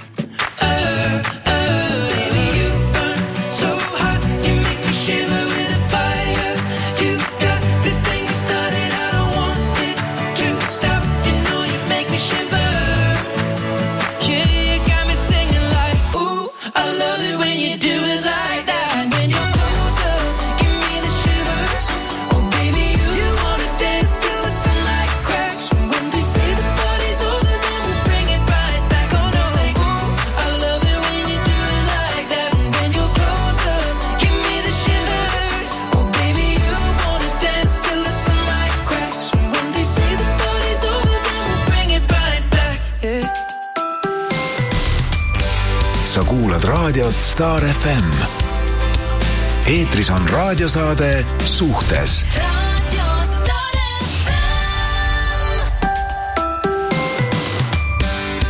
me saime kurja postituse, kus, kus kirjutas, oot-oot-oot, ma kohe kirjutan või kohe loen. Eh, sattusin kuulama, kui üleolevalt te suhtusite täna sellesse memme, kes küsis, miks tänapäeval paarid lahku lähevad. Rene vastus, aga noh, miks ka mitte, kui tahtmist ja viitsimist on, siis laske käia. kahju kaotasite kuulaja vot äh, siin on, äh, ma tooks võrdlusmärgi natukene. esiteks, äh, see meesterahvas ei tea, et see memm on meil sarihelistaja, kes tahab siin oma naabritega mingeid suhteid klattida ja inimeste nimesid pidevalt eetrisse nimetada. ja teiseks ma toon siin võrdluse, et ähm, tihti saame muide ka selliseid kirju, et muidu oleks kõik hästi, aga te naerate. mõni inimene ei talu ja ei saa aru huumorist ja mõni inimene ei talugi seda, kui teistel on hea tuju. et ja. siin on ka natukene see, et Mart jutt. tegelikult eh, on suur osa meie saatest ka huumor ja nali ja, ja, nali. ja elu liiga tõsiselt võttes on kuradima raske elada, elada.. täpselt nii. Ja... ja kui teiste inimeste naer käib mõnele inimestele närvidele, siis äh, paraku tuleb hakata tegelema iseendaga, midagi on sees valesti, kui sa lähed närvi sellest, et keegi naerab. sest naermine on terviseks ja pikendab eluiga. just äh,. nii, aga mina võtan siit äh, järgmise kirja kohe. tere, armsad saatejuhid. ma, ma pole hea kirjutaja, aga mõtlesin, et kuna kirjutajaid on vähe, siis ikka kirjutan. no muidugi. tunnen, et olen mehe poolt ahelatesse pandud ja pideva kontrolli all. meie koos oldud kolmeteist aasta jooksul võin vist äh, vaid kahe käe sõrmedel ära lugeda korrad, kus olen saanud oma sõbrannadega väljas käia klubidesse minek sõbrannadega jääb kohe kindlasti kodurahu huvides ära. olen saanud käia sõbrannadega veidi restoranis, teatris ja paar korda ööbimisega spaas, kuna sõbranna korraldas enda sünnipäeva puhul need väljasõidud. kui väljas käin ilma meheta, siis on parem, kui ma alkot ei tinista, sest see ajab mehe endast välja. ütleb, et olen siis meestele kerge saak ja pärast ei jõua seda ülekuulamist ära kuulata. olukord on kindlasti ka sellepärast selline, et mees peab peret üleval ja ettevõtjana on tööd tal ikka väga palju. minu töö on lastega tegeleda. mees äh, ise ka ei käi sõpradega saunatamas, kui just ei ole mingi nii-öelda tööalane koosviibimine. ja tema arvates peaks vaid koos või perega spaades ja reisidel käima. seega tunnen ennast halvasti, kui julgen öelda, et soovin sõbrannadele külla minna või koos sõbrannadega spaatada ja lihtsalt lobiseda, sest tema seda ju ei tee. tööalaseid koosviibimisi ju mul ei ole. kui kuulan äh, mingeid mind huvitavaid saateid, siis ka selle kohta tulevad mehe poolt kommentaarid, et kuula parem investeerimislaadseid saateid, et need on palju vajalikumad ühesõnaga ei vaata ja ei kuula ma mehe kuuldes-nähes oma saateid enam, vaid ootan, et ta juba tööle läheks, et tema kontrolliva pilgu alt pääseda. eks ma siis ise olen süüdi ka, et tahan talle liiga meele järgi olla. ta on ju tegelikult minu vastu väga hooliv ja armastav ja mina armastan teda ka. lihtsalt tunnen, et vajan vahepeal nii-öelda õhku, oma aega ilma lasteta ja meheta, lihtsalt olla kohustustest vaba. tunnen, et olen väsinud ja aina rohkem tunnen, et tahan olla omaette kasvõi kusagile metsamajja majutus võtta ja seal lihtsalt olla raske on elada armuga teda kontrolliva ja enda tahtmist peale suruva kaaslasega. eks ta on eelmisest, eelmistes suhetes maha jäetud ja petetud, et nüüd ei usalda enam ühtegi naist. ei oska midagi muuta ka, tööle minek ei tule ju kõne alla ja kui kusagile koolitusele minna mõtlen, siis on vastuseks, et Youtube on õppevideosid täis ja õpi sealt. nii loodan, et minu tütred sama rada ei lähe. ilusat nädalavahetust. vot see on muidugi äh, täiesti tuksis situatsioon, sest äh, uh, veidike minu jaoks, sest see vaata, kui, kui mees on pidevalt ära ja teda ennast ka ei huvita kuskil teistega käia, siis on ülikeeruline selgeks teha, et miks sina peaksid käima. kuigi äh, minu jaoks ei, nagu ma, ma kunagi ei arva, et, et keegi peaks olema suhtes niimoodi, et olla ainult suhtes, et maailm on äh, lahti sa peaks kogema nagu erinevaid asju, sellepärast ongi mõeldud selline, selline väljend nagu sõbranna ja sõber on ka juures, et sa vahepeal veedad aega nendega ja, ja nagu noh, elu tuleb ju elada. see suhe siin tahad... on paraku vaimne vägivald, see Jah, on täielik küll, terror, see ei ole armastus, see on terror. See on inimese koju aheldamine, see lõpeb, tead, ma ütlen, mis siin tulemus on või no.? kõigepealt on sellel naisel õige varsti, tal juba on siin tunda see, et on depressioon. Mhm. -huh. järgmine asi on see, et äh, kui seda depressiooni ta ei ravi Mhm. -huh. siis see süveneb, see läheb veel hullemaks ja see suhe saab ühel päeval niikuinii otsa, sest et äh, see on haige ja see mees on äh, räige vaimne terrorist, kui see, et inimene ei või vaadata enam seda, mis teda huvitab või kuulata, see, see oma asjade peale surumine, et ei kuula seda ja sest et muidu äkki, kui teda huvitavad mingid suhteteemad ja ta kuulab mingeid neid asju, et äkki saab aru, see mees on räige kontrollifriik. tegelikult äh, ma ütlen, et haige inimene, ma saan aru, sa armastad teda, ma saan aru, tema hoolib sinust, aga ta ei hooli sinust. ta omab ja kontrollib sind, mitte ta ei, see ei ole hoolimine ega armastus. kui sa inimest armastad, siis sa tahad, et tal on hea. sa tahad, et äh, et äh, tal on kõik hästi, et ta on rahul, aga sinu mees tahab sind lihtsalt kontrollida ja hoida kapis kinni ja puuris. et äh, see lõpeb väga halvasti, kui sa kohe ei hakka endaga tegelema. jah, ma olen, ma olen näinud selliseid suhteid väga, ma olen näinud, mis selliste inimestega on juhtunud ja milli-, noh, kuhu inimesed kukuvad äh, äh, noh, sellise suhte tulemusel, et jah, aga äh, eks päris jõhker., kui on lapsed ja kui sa ise oled äh, selles mõttes ei käi tööl, vaata, see on hästi jälle keeruline situatsioon, et äh, hästi raske on ära tulla ju niimoodi, et kui keegi teine teenib perele raha, sina kasvatad lapsi ja oled kodune, siis on äh, meil meiega käitutakse täpselt nii, nagu me laseme endaga no käituda seda küll jah Jaa. ja., aga eks äh, seda on nagu samas on ka lihtne öelda, et äh, jäta kõik, aga niimoodi kohe ei saa ka kõike jätta, aga ma ei oska ka nagu siis tuleb lihtsalt hakata ennast kehtestama, sellepärast et äh, nii ei tohi lasta teha. jah, et selles mõttes, kui see mees on tõesti olnud mingi petetud või maha jäetud ennem, siis nagu fuck noh, kasuta endale munad ja mine elus edasi, et äh, selles mõttes me kõik käime mingid kadalipud läbi enda, enda elus ja, ja, ja ah, kurat, siukseid munadeta mehi on tänapäeval Vastik. nagu väga palju. mul läheb süda pahaks, sest ma noh, ma tean nagu milliseid noh, millisesse seisu sellised naised lõpuks kukuvad, ma olen Jaa. näinud neid uh,. nii, üks naine kirjutab, te olete ägedad eh, just sellepärast, et Kirsti Naer on nii nakkav. oo, aitäh. aga minu, kas mina olen tühi koht, okei okay,, nali. siis kirjutab üks Kirsti äh, naiste, nali on tõesti, see naer na- on tõesti nõkkav. üks naisterahvas kirjutab, et issand, nagu minu eksmehest räägiks arvatavasti siis see kiri, mis ma just äh, lugesin, jah tead, ma loen ka väiksem äh,. ja, ja siis, oota, ja siis kirjutab üks naisterahvas, et aitäh, Kirsti, et sa sellele naisterahva, naisterahvale välja ütlesid, et see on vaimne vägivald. mina läksin äh, nii närvi selle kirja peale. no vot, see ongi, et äh, inimene ise ju tegelikult saab ka aru, et ta tahab lihtsalt oma sellele mehele meeldida ja teebki kõiki neid asju selle järgi. mitte ta ei ela nii, nagu ta tahab, ta ei ole ju õnnelik selles suhtes, et äh, ah, alla surutud ja peal trambitud, õudne. Kas äh, nüüd on kõik ja nüüd on kõik. rahulikult? nii äh,, tere. tead, Rene, see, kes, see, kas peale esimest korda tekib attachment, pole ainult meeste teema. voh, nii, no ja sest mõni mees on lihtsalt võib-olla voodis nii kehv, et naine ei tahagi teda. oota, mis mõttes pole ainult meeste teema? no sa ütlesid, et meestel tekib peale seksi alles meest.... Uh, see, kas peale esimest korda, okei, okei. jaa, et sa ütlesid, et meestel, ja, ja, ja naistel on ka nii. sulle võib ju inimene väga meeldida, aga kui tast voodis mingit nagu pontu pole, siis ei, seda temaga? küll ja kindlasti jah. aga ma, ma pigem tahtsin jõuda sinna äh,. jah, see on ka, aga naised ei saa kunagi sellest aru, et kui sa sellest, sellest ära tule, tulemise mõtte, mõttevahetusest pekki, ma ei oska seletada seda enam äh, ühesõnaga, see kiri on järgmine. mina olen just praegu uue suhte alguses ja olen väga põnevil. kas see tunne, mis juba on tekkinud, saab kinnitust või kolm punkti? kokkuvõttes, ka naised tunnevad selle peale esimest korda ära, kas suhtes saab asja või mitte.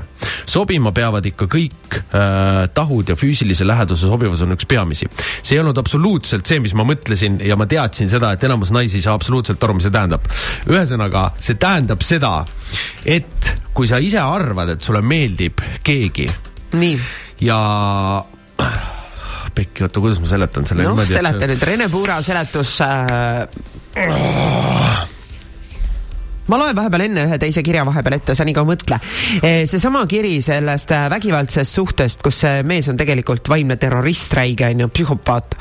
siin on äh, kirjutanud üks naine, et äh, selles ette loetud kirjas oleks nagu minu endisest suhtest räägitud. viimased paar aastat oli täpselt sama suhtumine mehe poolt, miks ei kuula investeerimisalaseid saateid, miks ei käi mitmel rindel raha teenimas.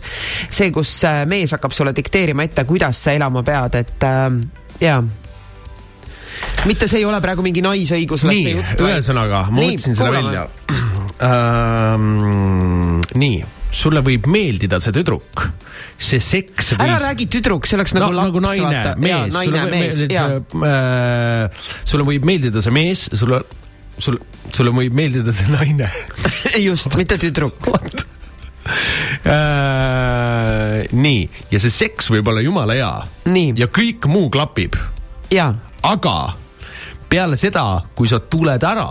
nii. siis sa saad tegelikult, seal on mingi, seal on nagu, nagu meestel on mingi, mingi selline klõks käib peale, peale orgasmi, kus, kus, kus sul ähm, vabaneb mingi tea-, teadvustasand, kuidas sa tunnetad mingit asja, ma ei oska seletada seda okei ma ei oska paremini seletada ma võin sulle seletada seda siis niimoodi, ütleme Ei, nii, sina et ei saa seletada seda, sa pole mees. kuula, kas, Sa kas ei- on, kuula, kas ma sain õigesti aru no.? ühesõnaga, et äh, sa arvad sinnamaani, et sul see kõik äh, hästi meeldib ja kõik ongi tore ja sobib ja nii edasi, aga siis äh, saad orgasmi ja siis on sul selline tunne, et tegelikult mul ei ole seda vaja.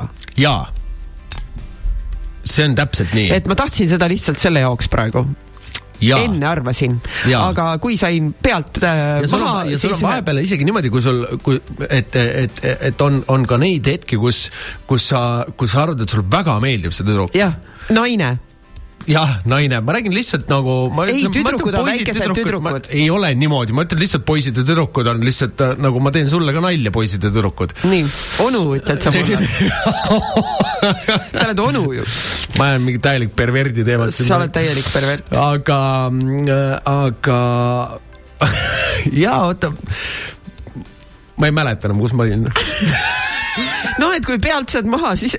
ma ei taha enam rääkida sellest, ma ei jõua sinna kuhugi. Mina seletasin ära selle ju praegu lihtsalt. põhimõtteliselt on jah nii. issand, nüüd ma Lähme saan edasi seda- lihtsalt. kuule, oo, ma saan seda oma vestlusõhtutel hakata kasutama, ma hakkan naistele rääkima seda. ma olen pat-, patenteerin ära selle. mine ruttu. nii, meil on küll siin kirju veel, aga teeme väikse pausi. issand,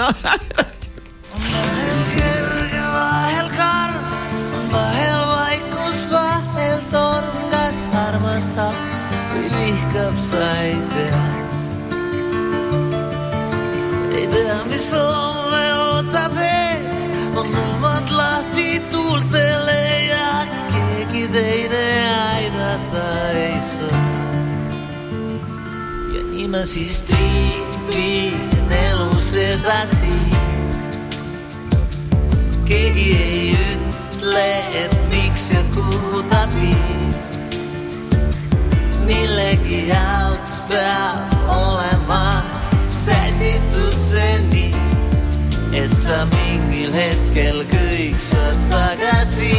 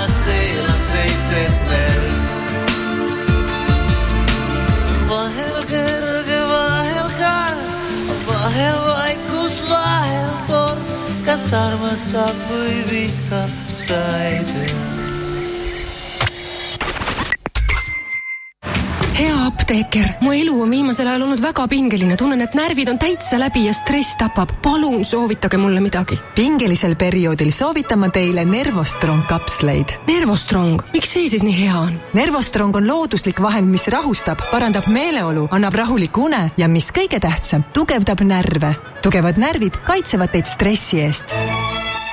Nervostrong, rahustav vahend, mis tugevdab närve brändide nädal Kaup kahekümne neljas superhinnaga tuntud brändide mööbel, elektroonika ja spordikaubad ootavad sind. vaata lähemalt kaup24.ee. mööblimaja alustab aastat kuninglike pakkumistega kuni viiskümmend protsenti soodsamad hinnad eelmise aasta kollektsioonidele, enamus kaupa kohapeal olemas, uuenda oma interjööri poole odavamalt. tule mööblimaja mulla üks või osta veebpoes mooblimaja.ee. mööblimaja ja kodu saab kauniks. Coop ehituskeskusel on sünnipäev. ehituskeskuse kauplustes neljapäevast pühapäevani kõik kaubad kakskümmend kaks protsenti soodsamad. Coop ehituskeskus, hoiame kokku sinu kodu väärib ilusat diivanit. Furgneri diivanid valmivad käsitööna Eestis ja jõuavad sinu koju viie kuni kuue nädalaga. veebruaris on kõik Furgneri diivanid miinus viisteist protsenti. vali omale diivan e-poest furgner.com või külasta meie salongi Tallinnas Sakala tänav seitse registreeri Rimi kauplustes sinu Rimi kaart ja saad iga viieteistkümne eurose ostu eest ühe eurose kupongi. kuponge saad kasutada järgmise ostu eest tasumisel. kampaania kestab esimesest kaheteistkümnenda veebruarini. lisainfo rimi.ee hellita nüüd oma autot. Olerexis on püsikliendile veebruaris biolisandi vaba bensiin üheksakümmend kaheksa, bensiin üheksakümne viie hinnaga. kui sa ei ole Olerexi püsiklient, siis liitu tanklas või aadressil olerex.ee ja saa osa kõikidest lojaalsusprogrammi boonustest. Olerex, tangi teadlikult sa kuulad raadiot Star FM. eetris on raadiosaade Suhtes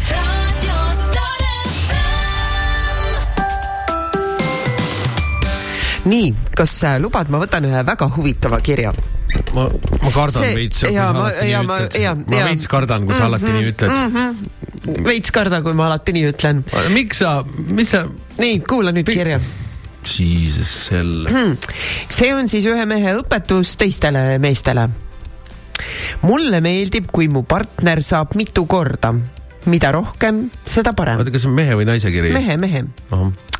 palju parem on tulla peale seda, kui partner on saanud kuus, tegelikult ta on siia kirjutanud kuuskümmend seitse, aga ma arvan, et kuus, seitse või rohkem korda. see tunne on palju vägevam, kui tulla peale esimest korda. mehed, proovige järgi ja te ei pettu. ma tean. ma ka tean. normaalne. nii. Nii, lähme kirjadega mida ma edasi. kartma pidin? sa ütlesid, mul on väga huvitav kiri. see oligi väga huvitav kiri. okei okay,, tore, et mehed ka kirjutavad, lahe, väga lahe. nii, meil on siit äh, kodulehe kaudu. nii, klambrike tere, klammerdumine jah, see olen mina. noorena klammerdumis, klammerdusin sõprade külge. maailm tundus hetkega tume, kui selgus, et teistel on mõni plaan mõne teise sõbraga. see pettumuse tulv on, tulv on nii veider tunne. su mõistus ütleb, et nii on ju normaalne, aga see tunne, sind on unustatud, välja vahetatud, sa oled ebavajalik ja nii edasi. selge mõistus, aga samad samas raiub äh,, et mis lolli juttu sa omale ometi ajad. sellega toime tulla on väga keeruline. tuju oli siis tavaliselt terveks õhtuks rikutud ja kaks kuradikest erinevatel õlgadel pidasid mu peas sõda. see kõik selgeks mõelda oli kõva ülesanne. sama probleem tuli hiljem, kui beebi sain olin pidanud tuliseid vaidlusi vanaemaga, kes tahab oma ainsale lapsele armastust jagada. suhtes on asi väga välja löönud kuni selleni, et lähen mehele kallale. silme ees on see lihtsalt nii must, et teine aru minust ei saa. pärast on loomulikult tohutu breakdown. Õnneks äh, olin ma selleks ajaks juba selginemise ja teadlikkuse tee alguses ja suutsin ennast üha rohkem kontrollida äh,. aga oh häda kaasa ei olnud probleemidest aru saanud. mina muutusin enesekindlamaks ja iseseisvamaks, tema vastupidi, klammerdavamaks, klammer, klammerdavaks asi lõppes sellega, et mees otsustas, et aeg on edasi liikuda. mina olevat liiga egoistlik ja käin sõpradega igal pool. tema kutsetes kaasa ei tulnud. ja hobisid, tsiteerin, see nõiamaja on mind täitsa teiseks inimeseks muutnud. nõiamaja on siis teraapiad ja holistilised esoteerilised praktikad. nojah tšau, pakaa. vaadates ennast kümme aastat tagasi ja praegu meeldin ma endale praegu sada protsenti rohkem. Need kuradikesed õlal on üheksakümmend protsenti ajast kontrolli all ja mina säran, seda kinnitavad mulle sõbrad. kust pihta hakata? ikka algusest ehk siis lapsepõlvest. tervenemine algab ikkagi ennekõike enesega tööd tehes ja enda vastu valusalt aus olles. õige, ja nii on. Ma tegelikult tahtsin korraks äh, küsida, kas äh,, kas sa ütled nagu äh, kardinad või kaardinad? kardinad. aga äh, oota, siin oli üks. Kaardinaid ei ole olemas, üks L-iga asi, mida ma alati, tuhu, tulv, okei okay,, tulv. Tulv. ja edasi nii, tere Kirsti ja Rene, mina olen suhtes oma mehega juba kuus aastat. alguses oli ka mees klammerduv, kui käisin sõbrannadega väljas, helistas pidevalt, mis teen, kus olen ja nii edasi. perega tahtsin kokku saada, milleks ja nii edasi, oleme kahekesi. lõpuks rääkisime pikalt ja nüüd on juba mitu aastat meie vahel väga hea usaldus ja mõistmine. tuleb rääkida omavahel, kui miski ei sobi. naisele, kelle mees kontrollib, ära lase ennast alla suruda, kõike head ja ilusat laupäeva jätku hopsti. mm. -hmm. nii, mul on veel kirju, sul on ka, ma tean. mul on ka. no võta. väga põnev teema ja selles osas nõustun Renega, et klapp peab ikka tekkima. kusjuures äh, vahel justkui kõik on hästi, aga no see järelmaitse seksile, kui see ikka ei ole see ma, ma ütlen, mitte ükski naine ei saa sellest aru, mida ma sain, tegelikult mina mõtlesin. see ei ole seksist ega naisest seotud, see see ei ole see, see- kui seks, kas see seks toimib või ei toimi, see ei loe sellest, see loeb sellest, kuidas sa mõtled, kui äh, mees ära tuleb see on see point, noh, Timmer sai väga hästi aru jah. Mina sain aru jah sellest. Asi ei ole seksis, jah. enamus naisi äh, nagu kohe ei pruugi seda, okay.. lihtsalt, kui mees on olnud kiimas mingi aeg ja siis ta saab selle, sellest lahti oma koormast, spermakoormast seal sees, siis ta enam ei tunnegi, et talle midagi meeldib. issand, ma kardan sind vahepeal.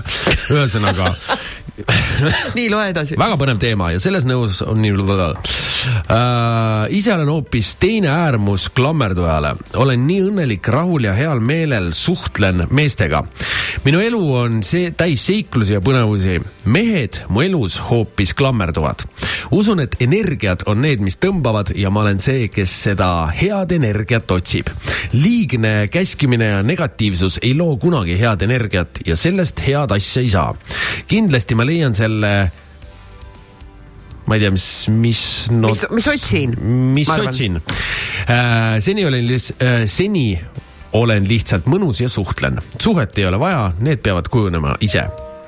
nii, võtan järgmise kirja. tere, juhtusin kuulama teie saadet ja räägiksin oma loo, kus sattusin väga haige inimesega kokku. juhuse tahtel sain tuttavaks ühe mehega, kes alguses tundus imelik, sest kogu aeg küsis, kus ma olen, mida ma teen. kahjuks ei pööranud ma sellele tähelepanu, sest emotsioonid ja hetkeline kirg lõid üle pea siinkohal on paslik mainida, et nõustun Rene ütlusega, kus peale seksi saad aru, kas on ikka õige või mitte. oleksin pidanud sellele tähelepanu pöörama. suhtes oli mees väga manipuleeriv, ronis igale poole kaasa, kustutas äh, meeste kontaktid minu mobiilist, häkkis postkasti sisse ja nii edasi ja nii edasi. olin olnud väga usaldav, tema käitumine tegi mu katki. suhe läks karidele, kuid põdesin aastaid ja sattusin ise ämbrist ämbrisse, sest ei usaldanud enam mehi. lõpuks kohtusin praeguse elukaaslasega ja elame koos siiani, kuid oleme pidanud väga palju niinimetatud nurki lihvima just minu usaldamatuse tõttu. seega tuleb endaga palju tööd teha, enne kui suhtesse astud. väga õige, jah, väga õige. nii, üks meestekiri tuli sul jälle mul oli üks kodulehe kaudu veel, aga ma kaotasin selle ka ära. ah.. Ma võin selle lugeda, ma leidsin selle. ma ei tea, kas olen klammerduv või mitte jah. koos käia on tore. nüüd, kui meil on kaks last, siis on perega toimetused, traditsioonide loomine minu jaoks oluline. seda peamiselt minu arvates. mehel pole ka enda lapsepõlves sellist pereelu olnud. olles päevast päeva kahe lapsega kodus, siis ootad ka nädalavahetusel pisut oma aega. samas saan aru, et hetkel imetava emana on seda raske saada. seda enam tekitavad äh, frustratsiooni mehe etteheited, et tema ei saa kuskil käia, ehk siis mina ei lubavat. Kuigi õhtuti, kui äh, ta oma kaheteist-kolmeteist tunnised tööpäevad äh, koju jõuab ning ma soovin kas või viisteist minutit õue minna, siis saan vastuseks, et kas sa ikka hakkad. päris klammerdumiseks seda äh, ei nimetakski, aga kergelt piinamiseks siiski. teate, ja ma ütlen äh, lihtsalt Ei, see on hoopis teine teema, see on lastega kodus oleva teema., ma ütlen äh, naistele ka seda, et äh, mul on õnneks äh, parimal sõbral jumala normaalne naine, kes äh, vahepeal saab aru, et isegi kui ma saan äh, aru, et äh, sa oled saanud lapse äh,, ma tean, näen kõrvalt, kui palju see aega võtab, selle lapsega möllamine ja, ja, ja vahel meil on pausiaeg või? ei ole, meil on viimane plokk lihtsalt. no, no ja meil no on kiri nii, kiirustad? mehe kiri. mis, mida sul on vaja kindlasti ette lugeda no oota, oota, oota, rahulikult. et ma, mis ma tahtsin öelda, et ma saan, ma saan aru, et mehed käivad tööl ja vahepeal ei, vahepeal, vahepeal sa tahad seda mehe aega ja vahepeal on vastupidi vaja ja, ja tahad võib-olla ise ka ära käia ja, ja peakski jõudma ka. aga, aga, aga thanks neile naistele, kes, kes saavad aru, et äh, vahepeal me tahaks sõpradega lihtsalt äh, nagu hullu ka panna ja mis me oleme vahepeal teinud, on niimoodi, et äh, noh, kasvõi enda sõbraga, et nad on saanud lapse, siis me läheme peale pidu, läheme nende poole, istume seal mõnusalt, siis on nagu noh. jaa, aga see ongi see teema lihtsalt, see tegelikult ei puuduta klammerdumist üldse, see ongi lastega ma kodus oleva teema. vahele tahtsin teha niimoodi. nii, võta kiri. palun võta see mehe kiri, Ma võtan ise siis, sa juba ma, ma näen, et sa nagu niheled seal nihelen, tooli peal. nii, mul on selline lugu rääkida oma sõbrast, kes põlise poissmehena leidis ka lõpuks endale naise, kellega suhtesse astus. peagi olid pulmad, kuhu külalisi ei kutsutud, kuna naise arvates polnud sõbra tutvusringkonnas kedagi sobilikku, keda kutsuda. tegemist oli äärmiselt armukadeda naisterahvaga, kes oma meest igal sammul kontrollis.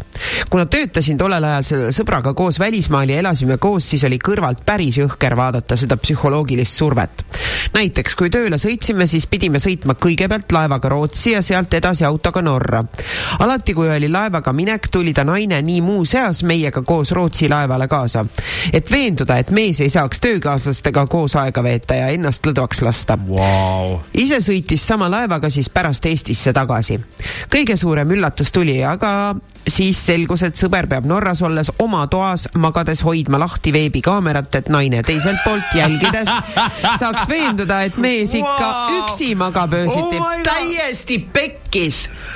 tead, ei loe edasi, minu meelest see on naljakas, vaata, kui see mees on siukse naisega nagu ikka veel suhtes, siis see nagu, mina ütlen, et jumala eest, anna et äh, minna. sellele peab president ei medali andma kestis see nõnda umbes pool aastat, kuni äh, sellel mehel enam peale jõulupuhkust sinna välismaale tulla ei lubatud. pool aastat, isegi palju. tänaseks on nende suhe karile jooksnud ja ilmselt on sellel proual juba uus ohver rihma oota, otsas aga. mina tahaks teada, kes see lõpetas? kes, kes selle pulli ära lõpetas? ei tea. vot see on tase nagu, vot see on tase. see on füürerluse tase, see on äh,. Timmer, meie küll ei ole Aa. suhtes ega midagi, aga ma tahan, et äh, lihtsalt nüüd sa magad ka kaameraga. magate Mikuga koos kaameraga. ma lihtsalt igaks juhuks vaatan, kas teil on kõik hästi. jah, et ega mingit jama ei ole ja. ega mingit jama ei ole. Bože, Vau. meil telefon heliseb, ma ei tea, kas me võtame. nii vähe aega on veel, aga halloo. tere, ma tahaks ka lõpetuseks öelda, et teema väga puudutab ka minu hinge, kuna minu sõpruskonnas on ikka naisi, kes tahavad nii hirmsasti oma meele järgi olla ja on lausa vangis. ja, jah. et kui näiteks mina olen seltskonnas öelnud, et ma lähen jälle kuskile laagrisse või üritusele ja mõneks päevaks kodunt ära on küsitud, kuidas su mees lubab, kuidas ta laseb, kuidas ta sellega lepib. no minul on see üle mõistusega, ma ei ole mehe ori, eks ole. aga sõbrannad helistavad, mõni neist, mulle vahel ka ainult siis, kui mees pole kodus. ja kui ilmub, et mees, kui mees ilmub, see õpetab kohe ära. Ja annab mehele aru, kellega ta rääkis. no mis elu see on? see ei olegi elu, see ongi seesama see vangistus ja vaimne terror tegelikult ja selle all kannatavad äh, väga paljud inimesed, nii mehed kui naised siin Eestis ja mina näen seda oma vastuvõttudel ikka ka, kus naine valetab mehele, et ta läheb äh, arsti juurde ja õnneks äh, seal majas, kus mina vastu võtan, on ka üks perearstikeskus, sest mõni mees ju tuleb, toob naise veel kohale ja ootab all autos et äh, õnneks on seal perearstikeskus ja siis naine ütlebki, et ta läheb arsti juurde, et äh, see on päris hull, see on päris jõhker, aga aitäh teile, et helistasite. ma ütleks sulle vahele, teil on, teil on, teil on väga tore selline tere, teleseriaali hääl. jah, ma tahtsin, ma tahtsin veel öelda, et mis mind veel nagu häirib või imestama paneb, kui oleme kõik koos seltskonnas tuttavad inimesed, siis mees tantsib ainult oma naisega ja teised naised kõik seal üksikud, mitte üht tantsu. No vot. no vot jah, on issand, nii. oota, jah, või kui mees on sanatooriumis, siis äh, helistab naisele tihti sealt ja uurib ikka, et kas sa oled kodus, kus sa oled, mis sa teed. ulme. no vot. no vot nii, aitäh teile, ilusat päeva. Teile ka, aitäh. kõike head. no vot, sellised need elud on, aga meie saade on täna läbi. Võtame nüüd hästi ruttu siis äh, ette meie järgmise nädala teema, mis siit on tulnud ka täna natukene välja, et äh, Renksi idee oli ühiskondlik ammu mõelnud rääkida sellest jah. ja ühiskondlik surve äh, meestele ja laiendame seda siis natuke ka meeste vaimse terviseni ja, ja kõigele, kuidas see ühiskondlik surve meestele, mida meestelt oodatakse, mida eeldatakse, milline see mees peab olema ja nii edasi ja kuidas, kuidas see tegelikult kõik mõjub meeste vaimsele ja füüsilisele tervisele. jah, ja kui paljud on tegelikult depressioonis, aga mitte keegi ei räägi sellest, sest kuidagi kedagi ei huvita ja sa kogu aeg pead olema tugev ja nii edasi ja kõik no nad ei julge ka ja nad ei julge Tead, abi asi- otsida. asi ei ole selles julgemises ka tihtipeale, asi on selles, et vaata, no meil on ju titest peale see olnud, et äh, mehed ei nuta või nagu neela alla, sa oled mees ja kõik saab hakkama niimoodi, et siis on, lõpuks oledki vaikselt niimoodi, et nagu ok, mm. -hmm. saade on läbi. saade on läbi. Tore, et kuulasite, kõike head ja nägemist. tšau.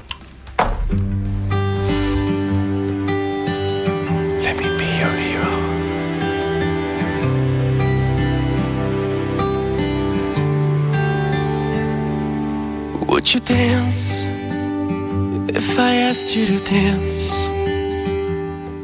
Or would you run and never look back?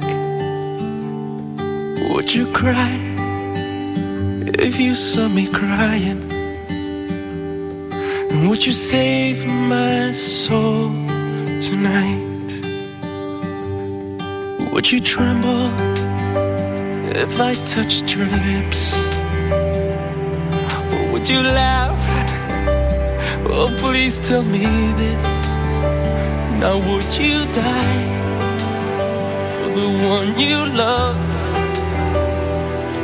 Oh, hold me in your arms tonight. I can be your hero, baby. I can kiss away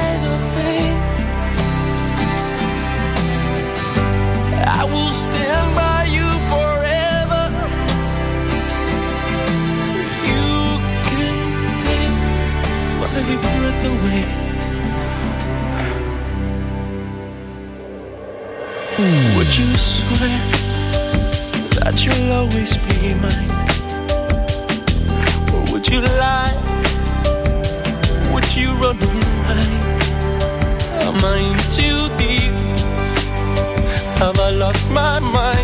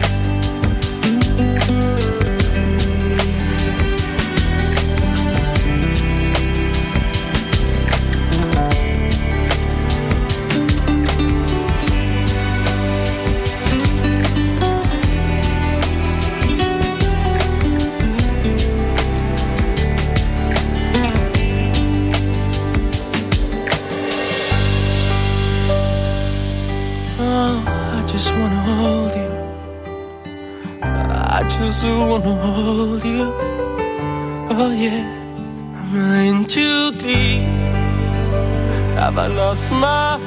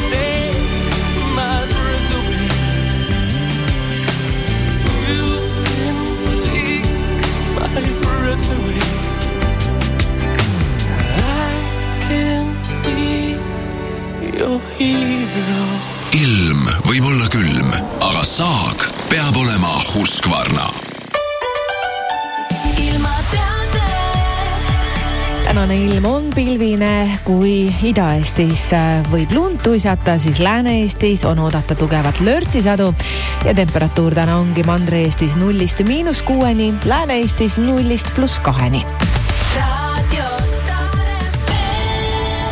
ilm võib olla külm, päev võib olla lühike, aga saag, see peab olema Husqvarna. Husqvarna kvaliteetse kettsae ja võsalõikuriga saad ka lühikesel talvepäeval kõik tööd tehtud, kiiresti ja turvaliselt. tutvu talviste pakkumistega Husqvarna.ee